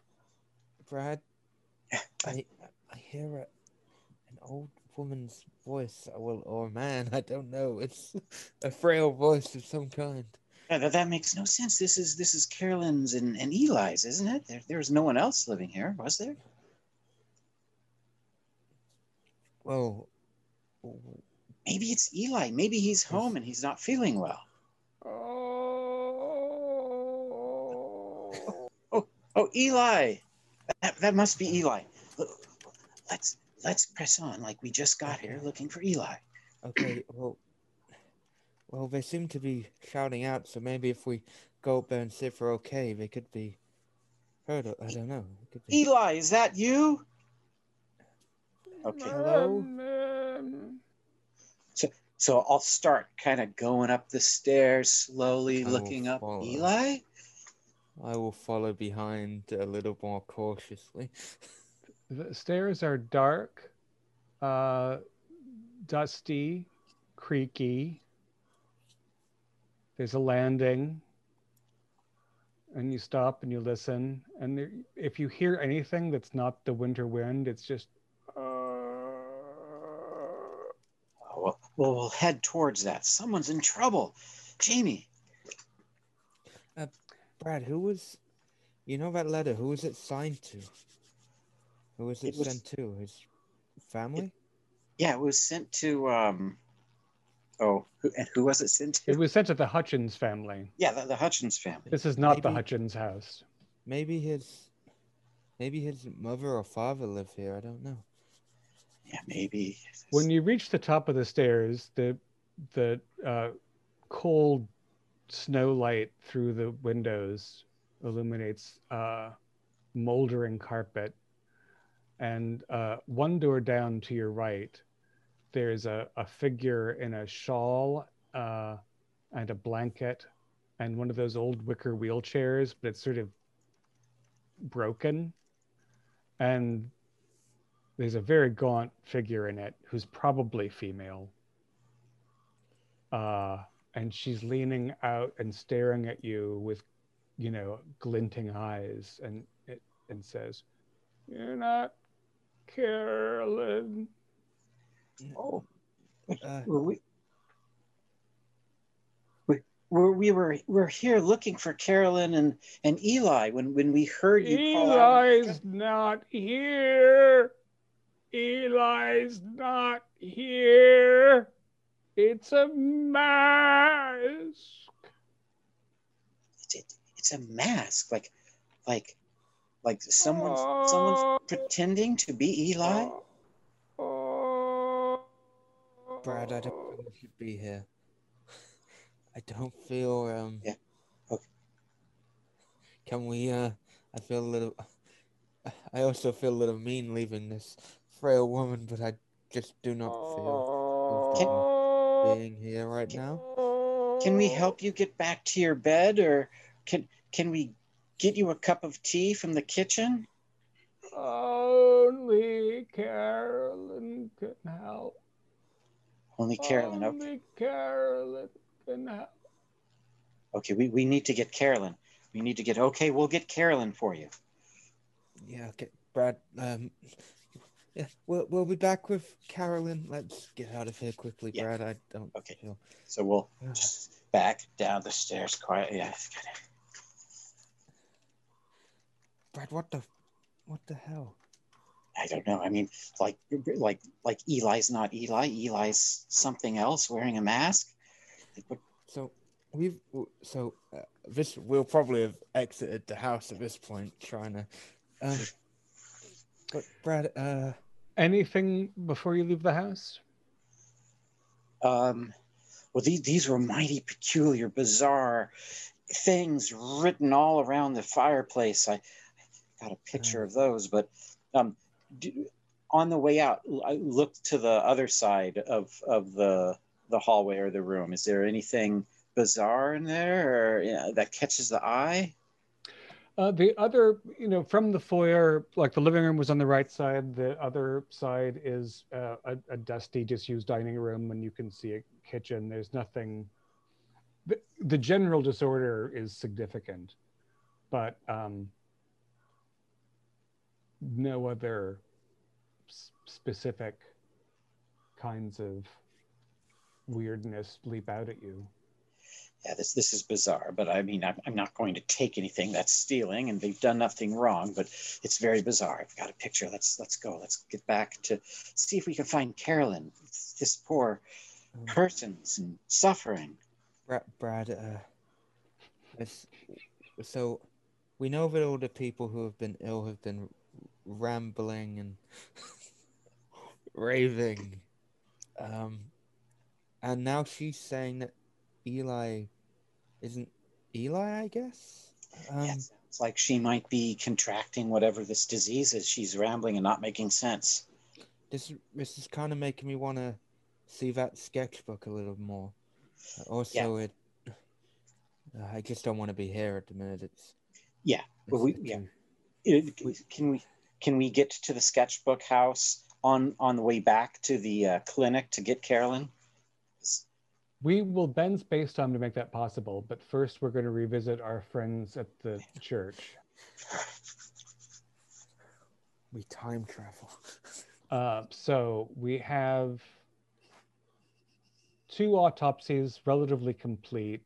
Uh, you're probably a little annoyed you didn't let Brad bring his camera because you're going to need to document this weirdness at some point, Dr. Chambers. Um, what are your other thoughts, concerns, or intentions? Uh, I need to do a medical examination on that kid. Uh, Eli, I think his name was. the the uh, Abel at the clinic. Oh, Eli, Eli, the young man. Yes, before we leave here, uh, then we need to go back to the clinic because something might be actively rearranging their organs, and that's a problem. I would like to follow up with, but that's, I mean, this strange. Per- I mean, he's coughing. He's been in contact with the bodies. I mean, there wasn't any moisture coming out of his lungs. It's just bizarre. Like I just want to. Right. So, uh, if you, so you go upstairs and you ask the Reverend if you can also examine Eli, because he Eli had done his couple of rounds Mhm. taking things in and out. Um, and uh, the Reverend says, "Oh, Eli, uh, Eli, Eli hurried off. He often does. Probably Carolyn called him." Oh, Carolyn. Who's Carolyn? Oh, I, I hate. Normally, I would not permit. Uh,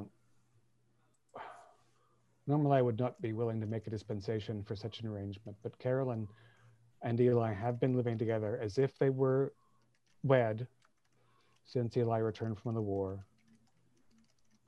Uh, Oh. the lad has not been himself, and uh, you know Carolyn is so devoted to her work. I try to encourage them, but neither of them are, are really among are on, are part of my flock. Uh, I see. Where can I find Carolyn? she'll be at the clinic. The clinic. Yes, Nurse Carolyn Dahlgren. Right, right, right. She's almost always there. As well. Uh, thank you, Reverend. Um,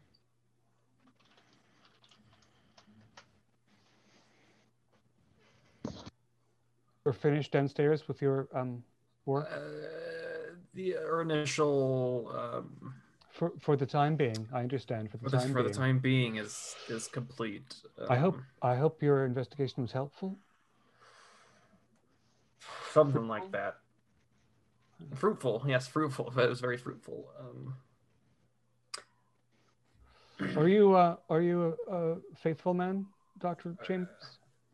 I uh, I used to be, I understand. Well, I'll pray for you just the same. but thank you, Reverend. All right. Uh, we'll do a quick run to uh, the Eastman house with our uh, housebreakers, and then uh, everybody can run to the clinic to see what's afoot. This is very bizarre. Jamie, I mean, the the writing on those weird pages, I got pictures of them, but uh it it it looked I don't know, it, it I'm wondering if it's in uh the nurse's hand. It's, she's into some really weird shit. It was look really crazy. Plus the letter. It's Eli's dead. It's official. Official letter from the Department of Defense from the War Department. Yeah, it's definitely official, but that means that means if she knows that he's dead, then she knows more about maybe what she knows more than what's happening than she's letting on, and she is definitely our prime person to speak to. But I'm you know, wondering if if what those weird pages were with her notes on them. Uh, I wonder if if they're concocting something to that that might be getting people sick. Maybe she's not doing it on purpose, but maybe it's a byproduct. I, I something's weird. We we need or we need Doctor Chambers to and Shaw to look at this and see what they make of it. Now, Maybe, uh, you uh, were invited to enter the Eastman home, so you Yeah. don't have to feel like you're breaking and entering. Oh, good. Um, your feet are feet are like ice blocks when you get there. Um, it's uh, downhill. The wind is not stopped. There's definitely new snow falling, uh, and the Eastman home is not warm. It's it's you know it's probably being kept just above freezing so the pipes don't seize up. Hmm. Uh, it's tidy though. It's tidy and empty, maybe a little dusty, uh, and a little quaint. And uh, it's clear upon entering that the living room was made into a sick room for Samuel's decline. Okay. Uh, and there's a, a folding table next to uh, the bed that was made up for him. And on that, there's a, a, a, a thick rustic notebook um, that's uh, sort of warped with use. Uh, and it's full, every page on both sides is, is chock full of scribbling and illustration. And there are three representative images. are they claws? Is that a person? It looks sort of like yeah, hands reaching out with a blank face, with a rib cage and a bunch of floating circle things. What would Mr. Rorschach say? Well, it, it Rorschach would say something different depending on whether or not the person drawing it drinks Diet Coke. Oh, well, this one makes much more sense. Yes, yes, this makes a lot more sense, Brad. Yeah, the, the color streak on the on the left brings warm hints of relief. What's it even? It looks like it says something, but I'm, I'm not sure. I'm, I'm it, it, it mightily bizarre. I, yeah, that first one was really telling. Like, uh, um, what the what the hell is this? like the, the spheres are all emanating from something. It looks like there's what hands are trying to block something, push something up. Is is that like are they like eyes and is that like a mouth under a under a hood or something? Or am I seeing Sure. it? This is bizarre. I, I Uh-huh. okay. Yeah, we're to take pictures. This is fascinating. I've got to. Well, well we Right can take here. this. She said we can take it. Oh, that's right. Okay, there we go. I'll save the film. But Brad, I have another thing. What if? Because obviously we have confirmation that Eli died. What if somehow he came? He didn't die, but so well, he, he, obvi- he obviously didn't die. This is, and or or he Uh, did, and this person's impersonating him. yes, but just in a in a theory that let's say he he didn't die and it's him. What if he brought something back with him because technically he died and maybe something I don't know. Or you could be correct. It could be someone else. Imperson. Yeah, being there's, because you mentioned a mask and Yeah, Be, yeah. The the the lady at the the old lady was saying that's not Eli, and then that that that seems Well- to stand to reason that he isn't Eli because Eli's dead. So this guy's impersonating Eli. and that's the thing. Even if it was the real Eli who had died, it still wouldn't be Eli because he he had died. It's not Eli anymore. Well, yeah, And- obviously the guy is walking around. That's not that's if Eli died, that can't be Eli. So and it's someone you puff impersonating. out at each other, gasping in the chill wind, heading back to the clinic. Yeah, heading back to the yeah. Yeah. Oh, Do man. Shaw, Chambers, and Nix have any activity on the way back to the clinic? No, not that I can think of. Well. Doc, do you think that there's any kind of danger? We haven't been able to determine if this is spreading. But this isn't some disease. Well, it's I something something is happening to these people, but it's not a disease.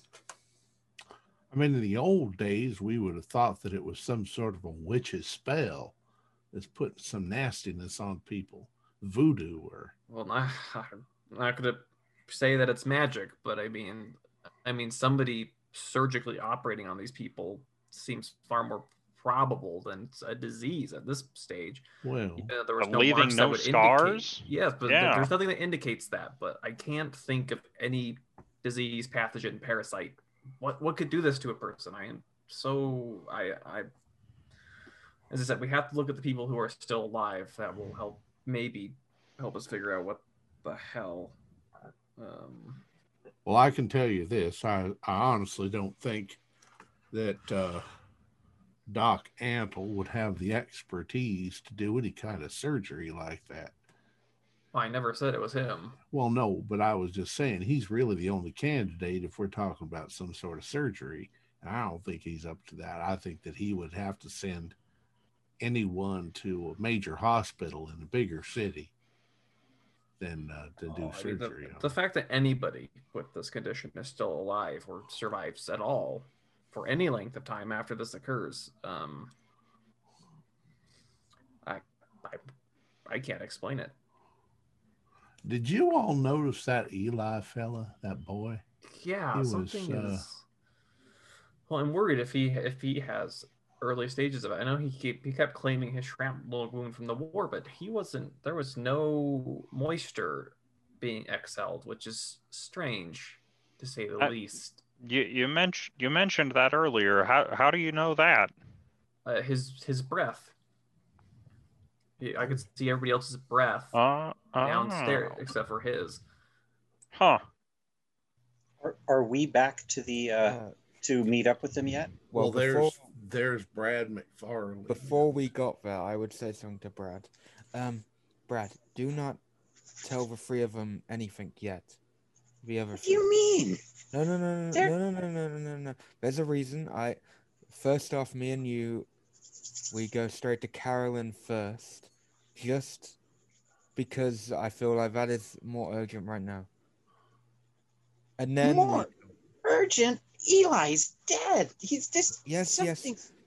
But if we tell them and all of us know, it might urge Carolyn if she's there to to not speak. Whereas if we speak a bit more personally to her before letting them know, it might be better.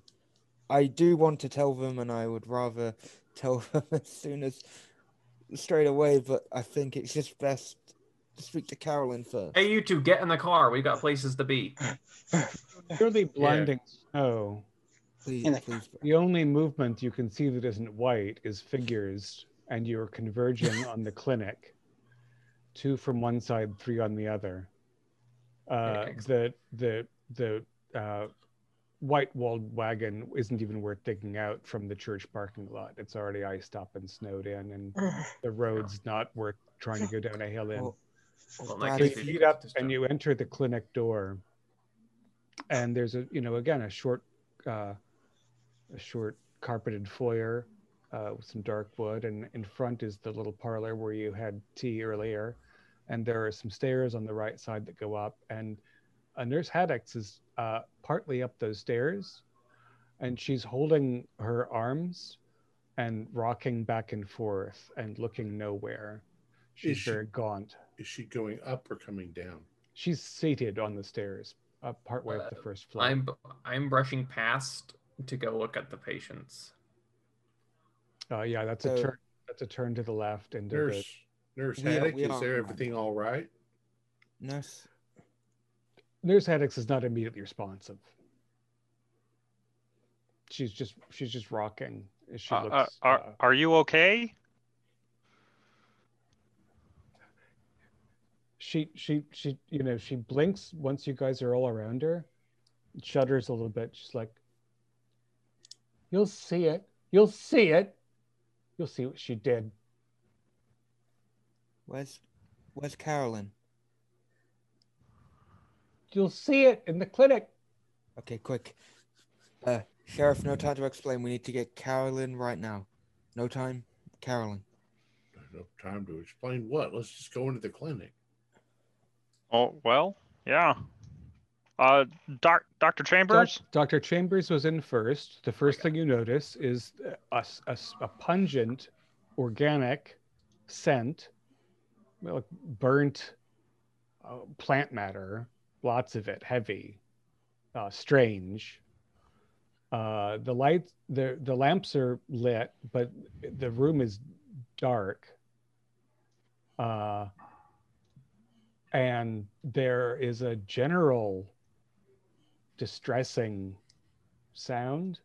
The patients, the four patients, are writhing in beds and cots. Uh,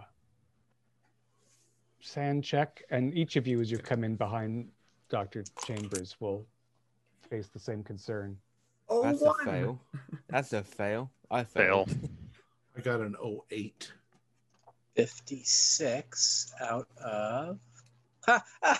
Oh, no, that's that's my luck. It's 55. It's 60. Okay, I passed. Okay. uh, so, so those who pass will only take one. Um, now I think about it, Jamie and McFarley should probably have faced some at the house, but it's, it's one shot. We won't worry about it. Um, those who failed do a 1d4 four. Four. I take four. Yeah. So it's No. yeah. So you're feeling got, here wobbly. too, we got here too late. It's happening. Uh, now, as your eyes adjust to the smoke and the dimness, uh, there are the four four patients, and their their move their their the motion of their bodies is violent. Um, Carolyn is sitting uh, with a, a pleasant smile uh, on sort of a, a camp stool at the far end of the room and Eli is standing behind her, affectless as always. Um, and as you as you as you as your senses organize themselves about the space, uh, you recognize that the other sound, in addition to the moaning of the patients, is this echoey muttering noise, pronouncing words that make no sense but feel like words um, and there's a shadow in the center of the room that doesn't make sense given the light sources. I'll try to. Brad, uh, Chambers, don't go, don't go near them, because obviously you're in front of us. Uh, Chambers, don't go. Sh- Sheriff, you sheriff, put stop them. Wh- What's exactly Sheriff. going on here? Sheriff, Eli isn't Eli. He can't. That man can't be Eli died in the war. We have proof of it. proof. And we have a, an old woman who says that that is not Eli, but it is someone else. Oh, Mrs. Curtis, my mother's been sick for years. She's very confused. But Welcome no- all. I think I think that I'm going to be able to cure them. No, no. Hear You need to, them. you need I to think I'm, explain I think I can cure them. Is this I what you did. tried on the others? No, I didn't realize. I didn't realize that there was something strange until you came. So I just let them go. But now I there there is something making things wrong, and I'm going to make it better. Carolyn says. He's going to make it things better for us, and she looks at the shifting shadow high in the middle of the room. Carolyn, you need to explain to us why is Eli there, when he is clearly dead. Eli is, uh, uh, Carolyn's always been very pleasant and calm. And at that, she looks at you very coldly. Eli came back from the war changed. The war changed a lot of people. No. Right. I have been nothing but kind to you, Carolyn, but there is a a certificate stating he is dead, a legal binding certificate stating Eli is dead. You snooped in my home? We did not- How dare you? We did not. The door was open and there was a light on, and someone was in distress. Someone was shouting, and so we went in. We were looking for Eli, and then we stumbled across Why were That. you looking for Eli? Because we because Eli was the last person seen with the first person affected with this illness, so he was our top priority. Eli's never been infected with this illness. You No. people, I thought you people were here to help. We You're are not here to help. help at all. Yes, we are. You're interfering and you don't understand anything. We think you are clearly ill yourself, Carolyn. I've never been ill a day in my life. Now, Carolyn, why don't you try explaining to us what the hell is going on here? How is this shadow here? No, they're they're hurting these these patients, Sheriff. Stop them. Well, how are they hurting the patients? Uh, That can't be Eli. He is legally dead. We have proof. but they're That can't- standing over there and they're not doing anything. The patients are obviously in distress. As the conversation Where- goes on, Where's I the go to the- doctor? Where is the doctor? I turn on the light switch as everyone's talking to this room. God, there's one week. okay. Before uh, Carol answers about the doctor, McFarley switches on the overhead light. Uh, the shadow in the room is mobile and active, and it branches out suddenly the light comes, and then collapses and sort of shoots into the ground and sane people need to do sanity checks to see such a thing Pass again. Barely Hmm. passed. Uh, that that's another fail. No. Oh, No, that's another fail as well. Ah, I am definitely getting more of an education than I had uh, initially thought. uh, I, uh, uh, passing i think should take should still cost two and failing uh, a 1d6 particularly because in the immediate aftermath two of the patients gasp and two of them are clearly dead. God, and oh Six. nice. Not good. uh, and the two who who passed are contorted grotesquely. Oh, not smashed but just bent out of reason. Uh, Good, I make an intelligence roll. Please make an intelligence roll Uh, why do I have to have high intelligence? I have 75 intelligence and I just rolled a 33. Very good uh, i've got i i've got my extended uh, so i'd like you to roll a, a, another d100 oh, jeez. Oh. oh, that's a that's a seven. Seven. Uh, you are compelled to immediate violence. You are going to smash, break, or hurt something right now, and you have no choice in the matter. Oh, you can choose your target, or try to. He he's around me. like I'm- I'm by the Carolyn. light switch. Carolyn is probably the second farthest thing. Carolyn's at the other side of the room with Eli right behind her. You've got your colleagues right around you and four cots two of which contain corpses, and two of which people who were going. Uh, I was speaking, so I'd be close to Chambers because Chambers was first, so it'd probably be Chambers. All right. Uh, Yeah. So you can make it a, a brawl roll, and Chambers, you can try to respond, and the sheriff should try to respond to you probably. Well, yeah. If if Jamie suddenly starts attacking Dr. Lawrence, I'm gonna probably oh. instinctively pull out my gun. I just rolled a 99. so, Okay. And I. Miss Curtis, get a hold of yourself. I'm not even hitting you, I'm hitting the air in front of you. Miss Curtis, per, Curtis, pull yourself together. I, Wh- Where just- where is the doctor? I'm ignoring Curtis, who's apparently not hurting me effectively. I'm going to the patients that are gasping.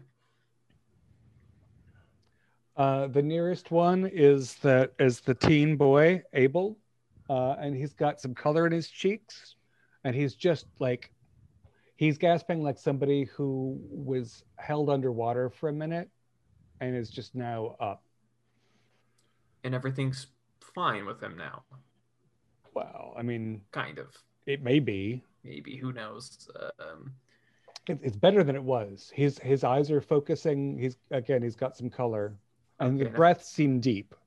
okay, with a stethoscope, is are his heart and lungs still in the right spots? Uh, nothing obviously is abnormal about them. Um, now Carolyn, Carolyn has stood up. Okay. And I've gone Okay. over by her Uh huh. just to say, Yeah. now, Carolyn, you got to tell us what's going on here. And I've got my gun out at this point. Is this something that you're doing to these poor folks? What just happened was the best I could do to cure as many as I could. It worked a few years ago, some, and it worked this time, some, but this time there's something else. It's something I don't understand. None of you understand. Nobody listens. It's, it's, there's something on the hill. There's something on the hill, and that's what's making people sick. And if you want to help, you can come or you can stay here. But uh, whatever it is, it's on it's on Camphor Hill. Well, what what happened a few years ago? What do you mean you did this a few years ago? The Spanish flu. Yeah, the flu. Everybody I treated got better. So, uh, and I turned to the others to say, to have you found information that uh, some of these people went up onto Camphor Hill hunting? That was with uh, Sammy. Sammy went up there and with uh, Eli, and uh, they came back. And then right after, that's when Sammy got ill. Well, then that maybe that's our connection there. But why wouldn't Eli get sick? 'Cause he was exposed to the same thing. Well, 'Cause there's a also, le- there's yeah. a legal document signed that Eli died in the war. Yes, but maybe they were wrong. They don't always get those things right. Are you they telling me that there's a dead man standing in front of me? an Im- an imposter. Yeah, Also, because- the the old lady at the house was claiming that's not Eli. And the old lady. And Carolyn says again, My mother barely survived the flu herself. My father died. She's very sick. It and how dare you break into my home? What is wrong with you people? You're monsters. And she's sort of pulling on stuff and and you know, preparing to head out into the blizzard. She's like, Eli, we're going. Sheriff. Nick, Nix, you can't let them.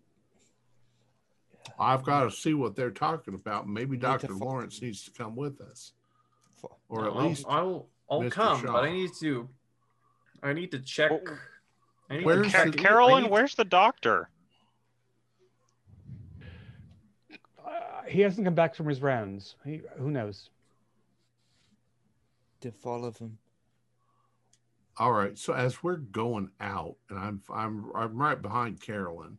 I was I don't know, Carolyn. I, it's crazy for me to ask this, but we're country folk out here.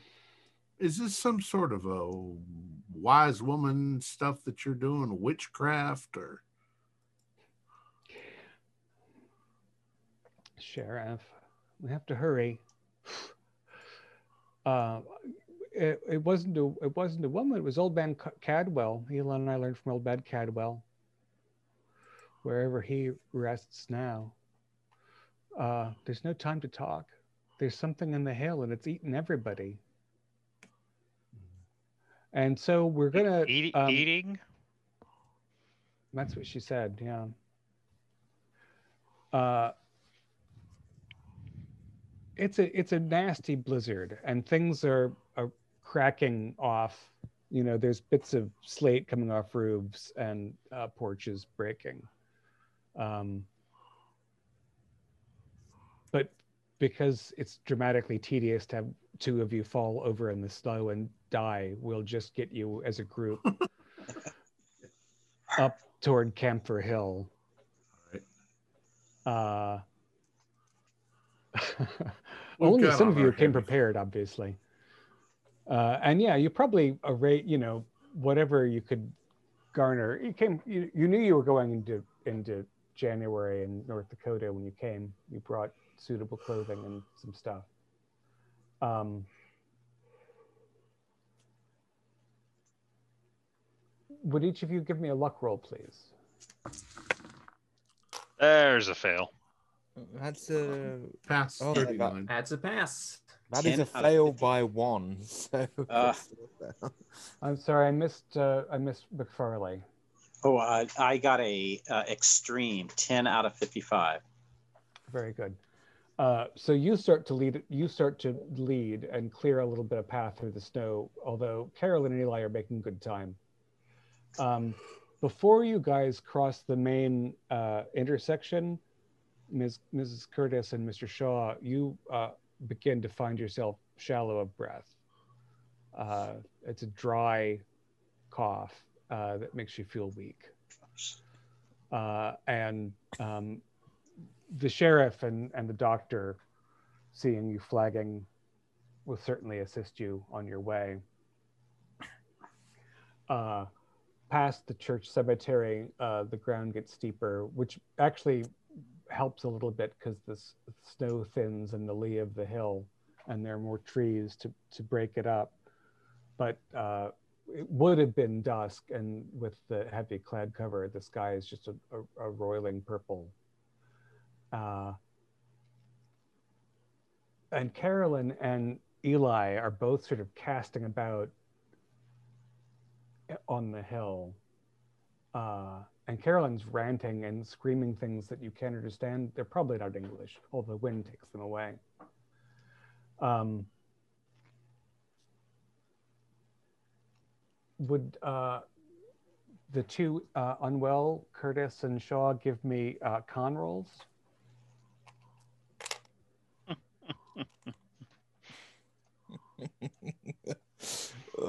Dark chuckles. That is, mm, that's a fail. Uh, minus the zero zero. Can I can I spend some luck and bump that up a couple points and make it an an extreme critical fail? well, happily, Ms. Curtis did that for you. I, uh, Oh, delightful. Uh, so you, as you both stumble, and your and your peers are trying to help you up. Uh, uh, Dr. Chambers, Mr. Shaw's going to need attention. Uh, he's he seems to be having an attack. Uh, Mrs. Curtis, uh, you can see a tall, shrouded figure that has no face. And it's reaching, it's beckoning you with one bony hand. And it's pointing up the hill with the other. I see him. Um, maybe those who are conscious should do listen rolls to see if Ms. Curtis can be recognized. I Uh, failed. Oh, a which roll? A listen, Listen. Oh, Can I spend three points to pass? certainly. Hmm. You can cup your ear and lean in. Pointing away. yeah, we'll do that.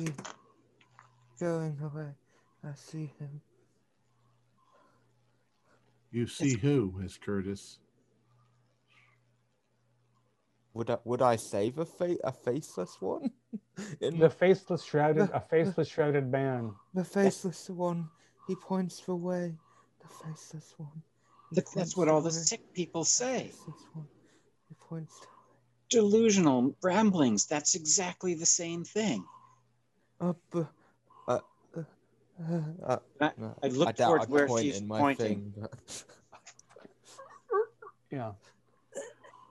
The faceless one, he- Um, all right. And as you guys are, are communing, uh, Carolyn sees what you're about. And you can't hear her voice again over the storm because they're a little bit up the hill. But she points Eli, and Eli starts to shovel at the ground with his bare hands. Again, he's wearing a a late fall jacket Right. and he starts shoveling in the snow and uh, beneath the snow he begins to, he, there is a pile of rocks that he starts to prise apart and he pauses occasionally and carolyn sort of yells at him and he's pulling off these stones that are frozen together. And uh, as the strong among you drag the weak forward, and as Mr. McFarley takes photographs, not knowing that the gelatinous film is frozen completely, and he's just moving bits of shrapnel of frozen post film around inside his camera that'll never work again. Uh, the the stones are enough stones are pulled off that there is a, a figure revealed and carolyn who's coughing violently herself uh, collapses on the figure. Uh, eli looks down at them and then turns and walks off into the winter woods to the north. And Carolyn she is lost on this corpse and the corpse uh, when you can get light to it um, will match photographs of Eli Hutchins who hasn't been seen since he left for the Great War.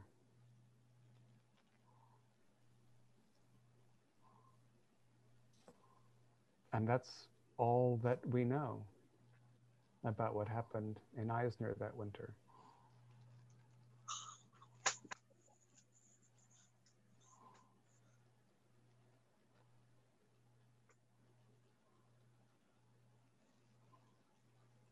Well, I'm getting out of here. Yes. So, uh, luckily, um, Jamie Curtis couldn't do any harm during her madness. Uh, when you get back to town uh, and uh, try to revive uh, the remaining nurse and uh, heat the place up and sit around and tell each other your stories, uh, you'll find uh, Shaw and Curtis have both have suffered frostbite. Curtis is going to need some time in care. Uh, the two patients who are dead are dead. Everyone else in town recovers. There is not a plague. There is not a contagion, or there isn't any longer. So, in that regard, uh, your work is done. Oh, Well, I'm gonna Ah. be writing a very weird report. I'm never going to talk about this again. the hell am I going to Otherwise- write for the Daily News? Nothing. You're I- gonna write not a damn thing. I, I'm gonna have, have to to spend more one for- time to get my masters. This this Well, you isn't gonna count. you- This isn't gonna count towards anything. It's No, it's gonna get it's everything is gonna get laughed off of No. any any Miss- board it goes to. Mr. Shaw, you you assisted me with two autopsies that declared that these people died of natural causes, and that the risk that the threat of a infectious disease um, was not present. So you helped immensely with that. So we are going to get you some. Uh, Kirk, that's right. we great. found here. Doc uh, Doc Antle comes back from his things, and we're like, "Oh, we're all everything's fixed." Like, so, keeper, explain to us what was going on. So, um, Carolyn and Eli, uh, when they were innocent and young, uh, used the old Cadwell house, which we didn't get to visit, uh, as a place for their secret rendezvous. The Cadwells had a reputation and they left some things behind um, that the kids studied and followed up on and experimented with. Um, and then Eli was uh, drafted and left for the war. Uh, and it was announced that he perished. And so Carolyn summoned something to replace him because she couldn't be without him. And it's been a very faithful simulacrum uh, for since since the bad news came. Unfortunately, the spell she used that gave this amorphous thing his face and voice took the face and voice from the real Eli who hadn't died. Uh, he made it back from Europe on January 1st. And on the hunting trip, he met the false Eli and poor Samuel. And the false Eli struck him down and buried him in a cairn um, because he didn't want to give up his existence.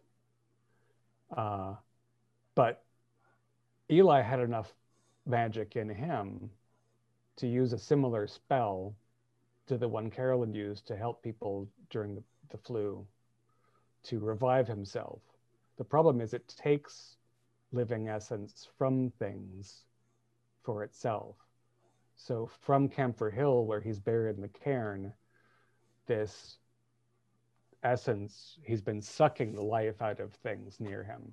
Sam Eastman was the first one to go because he was present at the attack. And then it's been radiating from Camphor Hill. So you were right to look for a map uh, relationship at the beginning. Uh, and Carolyn had no idea that Eli had come back, and the false Eli didn't want to do anything except interfere that inter that relationship and retain his position. And it's still out there. Cool. Interesting. Our players included Morgan Llewellyn, Stuart Lively, Josh Harwood, Brian Daly, and myself, with David Gasaway as the keeper of the secrets. We have a Discord server where you can chat with our members, you can set up private games, and you can learn the finer arts of gameplay and game mastering. There's a link below. We're currently producing up to four shows a week with music and sound effects added in post production in order to create a richer listener experience. We provide audio only versions of our shows free for you to download from Podbean or iTunes. The costs involved with the show are provided almost entirely by our patrons. Without them, we wouldn't be able to do what we do. If you'd like to help support our show, please visit our Patreon account. Just a dollar to a month helps us a lot. You can find a link in the description below. Like, share, and subscribe our, our, to our channel and punch the bell icon for updates on our latest shows. And leave us some comments. We enjoy reading them and answering any questions you might have. This is Tom Rayleigh, together with all the members of our gaming club, inviting you to journey with us once again into the darkness for another adventure into the universe of H.P. Lovecraft and the Call of Cthulhu role playing game. Until next time, good luck and good gaming.